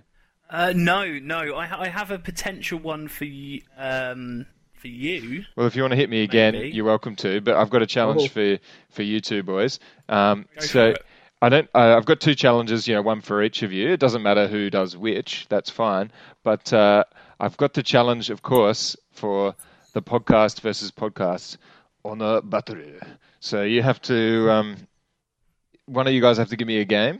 It's going to be on Vassal because I'm not going to fly to London anytime soon. Although, actually, you might you might be able to hit up Dave for a game if you're lucky because you'll be there in a few weeks. But uh, I I'm not heading over anytime soon. So I, I gather neither of you boys know how to use Vassal. Is that true? I've looked at it once for Warmachine. Um, it doesn't look too bad. I, Cool. I'd be happy playing a game or two on it. Awesome. Well, I'd like to challenge one of you guys to a vassal battle, um, which we, depending on how much fun we have with it, we may or may not record and um, chuck up on your YouTube channel or on some something that we do Yeah, or whatever. Yeah, Um, sounds great. Have a bit of a you know red jokers versus critical twits, you know showdown. And then uh, the other challenge I've got for you is for one of you, you need to head down to a UK tournament, pop your little Malifaux tournament cherry. I don't care how well you do, but I want to hear about how fun it was on, on a podcast one day. Cool, sounds good. I think we should both go, Joe. I'd, We'll I'd both go that. to a tournament. Yeah, hell yeah. And we You- can. Plus, I, It gives us that extra bit of competition, doesn't it? yeah, plus I couldn't get there unless you took me. um, No, no. I'm just going to come and watch. Heckle from from the back. I challenge Brian to hitchhike his way to the tournament. Man. We could do a memorial episode for me. You win if you don't die. Yeah. My very limited exposure to UK tournaments, which is entirely podcast based, is that they seem a little bit more serious than the ones we have down here. But I'm sure that just depends on the depends on the person. Like you know, like every tournament, Yeah. at least the ones down here have, have got a gamut of different players, most of whom are very accepting, lovely people that just want to have a good time. It's less about just, you know, choking each other to death and more about having a having a good battle. So I reckon you guys will enjoy it because I love Malifaux tournaments and I think it's sad that you guys have been playing for two years and have missed out. So that's your challenge. Should you choose to accept it? Okay. Oh, we will accept it. We'd be dishonoured. Yes, you, you can't you can't you can't, uh, you can't just give up your honor like that. I suppose. I mean, my uh, my mind, would, my brain would say we should we should get Joe to play here, but you are on a losing streak, Joe. Uh, Yeah, that might change this afternoon. So uh, might. if it doesn't, yeah, then I'm, I'm quitting crossed. Malifaux. That's it. Uh, Done. As as a as a final thing, then, um, as we've mentioned it, and it would be quite good, and could again potentially lead to some kind of fancy crossover shenanigans. Um, before we meet again, because apparently this seems to be something that's going to happen again, which I'm I, I'd, I'd love, would be that you need to uh, dip your toe into the world of Netrunner. Oh, It's not going Netrunner to cost you anything. Cool. Yeah. Yeah. Even if it is just to try the game and see what you think. And the rules are free as well. Fantasy Flight are very good at putting their rule books as PDFs on their website.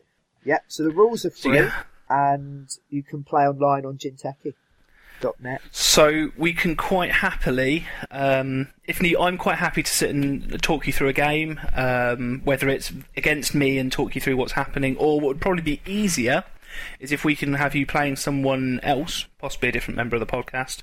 We'll get Aaron to participate while one of us talks you through the game. We'll just use a couple of core decks and you know start at the beginning. Yeah. It's a nice way of introducing it to you some introducing you to something that you might might enjoy. Oh no, this is fantastic! I love it. Like, like, I'm just I'm looking at the rule book now. We're cross pollinating. it's a beautiful thing. This is fantastic. No, I'm all um, over it. Because we can Netrunner. then, if if you enjoy it, we can have you come talk to us on a on a Netrunner podcast. Yeah, cool. That sounds fun. I'm, I'm definitely be. I love my card game, so I'd be keen to give that a try. So we've got a double double podcast battle happening. Gee, it's just it's all happening. Yes. I, th- I, I need you. Yes. To, I need you guys to be aware though that I can't put any of my honor on the line when it comes to Netrunner because obviously I don't have the skills yet to. Uh, The, Well, that- the only that's dishonour perfectly would be if you acceptable. didn't try. that's right. Yes. Believe Or, me, or we don't hopefully my luck transfers onto Vassal and it'll be all right. All right, perfect. Just draw nothing but 13s. I won't be suspicious of that at all on my first ever Vassal game. Alrighty. Well, um, it's been great chatting with you boys. Thank you so much for coming on and agreeing to come on and um, chat on my podcast and also, uh, you know, just do a bit of a collab thing and have a good time. Yeah, thank you very much for, for suggesting it, because I think we're going to steal this and put this up on our, our page as well, aren't we? So, Yeah. uh, if people, if obviously, um, you, you've now, if you're a Critical Twits lis- listener, uh, you're now a Red, a Red Jokers listener. You, you have to be both. Where would they That's go right. to find you to listen more? We'll pop some links down, but We have a Facebook page and all that kind of thing, as anyone does these days. We also, which I don't administer at all, so I can't even direct you to where it is. But if you look up Red Jokers, you'll find us. Red Jokers Malifaux. Um, we're, we're, we're strictly speaking called uh, the Red Jokers a faux show, spelled F A U X S H A U X. Although, just if you Google Red Jokers or, or whack it in your um, your search engine of any of whatever you listen to podcasts on, you should be able to find us because we're just up on SoundCloud and um, plenty of people find us there. cool. And the critical twits, I suppose, the same as the other way around. As you can probably gather from these lads, uh, you guys have what four regular hosts? Is that correct? Similar to us? Yeah, rotating Four and a cast. half? There's there's four of us, Poss- and maybe a fifth back up one. to five now, yeah. So yeah, so it's a, a revolving cast um, of us, which is part of the reason why we're able to do a podcast every single week, and why we're able to do sort of videos and things alongside because we can kind of spread the load about a bit. Yep. Well, if you if you like listening to quite professionally, tightly edited good banter, no breaks, no tomfoolery kind of kind of shows, then you're probably not listening to the Red Jokers right now. but if you were, then um, then you should go check out the Critical Twits. These guys release an episode every week, and they they do a, a wide range of different topics uh, about all things gaming. You guys used to do video games, didn't you? But it seems like it's mainly tabletop these days. Is that correct? We're more into that talking about and picking up that kind of that face to face social side of games, whereas video games don't really tick that yeah. in the same way. Well, if you like Do you, your... do you not think having an 11 year old shouting at you on the internet's social? you guys been playing Call of Duty or something? not for a while now. No, it's not as much my scene these days either. I like I like things turn based. I like things visceral. But uh, if if you know if if you like a, a few a few game reviews and learning about um, different games, broadening your horizon away from Malifaux a bit, and still enjoying a bit of banter, then the Critical Twits is the place to go.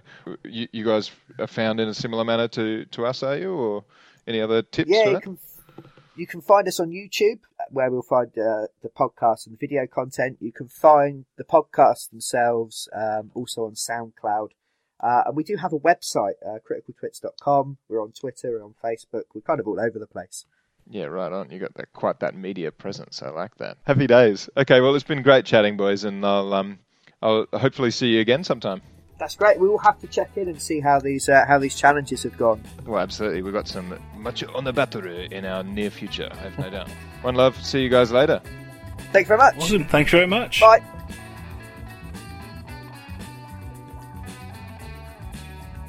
That's all for now, but we hope to return soon. In the meantime, you may contact us by email at redjokersmalifaux, all one word, at gmail.com, or on our Facebook page, Red Jokers A Faux Show. In order to prevent the premature cancellation that has happened to so many of our favorite podcasts, please leave a review wherever you get your Red Jokers. Bad podcasts happen.